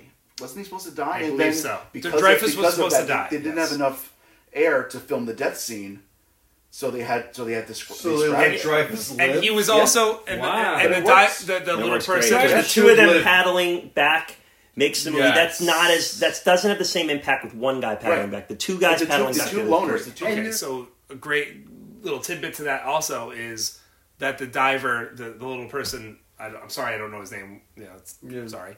Uh, he was afraid. well, with the- He went in the tank. The shark goes around. He's he ends up being afraid. Doesn't want to go back in the sh- in the in the um, cage. The ta- the shark gets tangled up in the cage, like you said, thrashes around, destroys the thing and they said because of the situation, if he had been in the shark in the tank, he would have been killed by the shark. Bet, So his reluctance to go back in the water saved him. saved his life. Yeah. And I will say that um, in the cage scene, one of my favorite lines of the movie is Rich as uh, Hooper saying, "I got no spit." Yeah. That is one of my no, because he, Yeah. he, he's this guy that loves sharks and he's enamored by them. He's and, afraid- he's and then like all of a sudden he's scared. He's so terrified. Yeah. He can't even make. He can't His even mouth make is straight. dry, Yeah. you know, oh, like- it's so great. yeah, so cool. All right, gentlemen, we trudged the Jaws waters. I think we did uh, as good a job as we could. We we we shot three barrels into this bad boy, and uh, I think it uh, I think it landed. Anything else that we want to throw out there, Jaws worthy? Are we ready to uh, to take this baby home? I'm ready. If you can remember, this is still an a man for all seasons podcast. Wait, that was today. Yeah. and uh, as we always say, this is not a who should have won podcast, but at the end of every episode, we do brush on the other nominees that went up against the week's winner, and that week's winner was A Man for All Seasons in 1966. And these are the other movies that went up against it, so you guys can just kind of, if you've heard of them, if you've seen it, bring it up. If not, you know, we'll just kind of read the synopsis. And we're going to start with The Sand Pebbles. Gentlemen, Nope. the Sand Pebbles. Sorry. Has Nothing. anyone I love pebbles. Yeah. I love pebbles. I love fruity pebbles. The Sand Pebbles, directed by Robert Wise. In 1926, a U.S. naval engineer gets assigned to a gunboat on a rescue mission in war-torn China. Okay. There we go. Okay, that title does not match the Your age old. No. story of sand pebbles. Another boat movie though. Hmm. Alfie is another one. Oh, I know the great movie. Brendan has seen Great Alfie, movie. starring Michael Well, I've Caine. seen the remake with uh, Michael Jude- Caine? with Jude Law. Oh wait, Oh, did you well, say remake of Kieran, Alfie. Did you say Michael Caine? Michael Caine was Yes. Must have been very young. My- Not, Yes, yeah, nominated for. Best Actor. An unrepentant ladies' man gradually begins to understand the consequences of his lifestyle. Okay, that brings us to The Russians Are Coming, The Russians Are Coming. It's That's a name of two titles in one. The Russians are I coming! mean- exclamation point. The Russians are Coming. I coming! guess that's I- uh, I Cold feel- War era, right? Yeah. Fairly I'll you- positive. There's no propaganda in any of that. Yeah, right. directed by Norman Jewison, starring Alan Arkin. Oh, wow. He's also he's nominated. Arkin. Without hostile intent, a Soviet submarine runs aground off New England. Men are sent for a boat, but many villagers go into a tizzy, risking bloodshed. I don't use the word tizzy that often, but this is what they went I into. like it. That's good. Okay, and then that brings us to a more uh, recognizable movie. I think I don't know if I have not seen it myself. Who's Afraid of Virginia Woolf? Uh, yeah. Oh, that, that's, a, yeah. that's I know. considered a classic. Of it, never seen it. Directed by Old Mike play. Nichols, starring Richard Burton, who was very nearly in A Man for All Seasons in the Paul Scofield role. It is a bitter aging couple, with the help of alcohol, use their young house guests to fuel anguish and emotional pain towards each other over the course of a distressing night. Interesting. Yeah, That won sounds- five Oscars. Yeah, Interesting. that was a big one. I know. Yeah, good. All right. Okay, so that's uh, those are the 1966 nominees. This was the best picture podcast for A Man for All Seasons and Jaws. Guys, I had fun with this one. Closing thoughts, Brendan? I had a lot of fun on this one. I think we had great dynamic going here, and I think everything tied together. Yeah, it was a good. It was. It was, it was well, it was a lot of fun. I mean, it's always great to talk about one of your, you know, it's always great to talk about your favorite movie and geek out about it. This was no exception. This yes, was great. Yeah. It's- It was. It, what do you envision when you started this that we'd eventually get to talk about Jaws and I, I mean, I was I was hoping for some kind of spotlight episode, and you were gracious enough to. Uh, well, I feel like me, me and Chris bringing it up in every you had episode to. that Yeah, on, that's right. I don't think there was one time we I didn't bring it up in, Yeah, in I- I any tried- of the ones. I before. tried. I tried to. You, like you- Andy Dufresne writing letters. Eventually, I had to answer them. You know. Yeah, yeah, I- exactly. I we got we got our we got our library. I would have appreciated a velociraptor in there somewhere. but- Well, We can get maybe there. a teaser for a future episode. we'll have to say. But gentlemen, hey, two movies, one podcast. We did a hell of a job. Go Chris. Sorry, How Chris. could you forget about me? Chris. Um, closing thoughts. I had a great time. I, of course, Grant and I could talk about this movie probably for another couple Probably hours. could. Yeah. Uh, however, uh, what was interesting to me is the connections we made to, you know, A Man for All Seasons. They they have more of a, a, Yeah. a connection than I thought. you Yeah, it know, ended which, up. that It ended up which really was cool. I thought that was really interesting. the So, BPC universe is very vast. You know, we find uh, we find ways to tie yeah. this stuff. I in. thought Robert Shaw would be the only connection, but Yeah. we found out that No, there was thema- thematic. thematically Yeah. it was it was Very similar. cool. You know, Yeah. very So- cool. Uh, gentlemen, I had a blast as always. Uh, I never uh, am short to say that at the end of this. Two movies, one podcast. We did a hell of a job making it work. Next time, though, uh, I think we're gonna need a bigger boat. I'll see you guys later, all right?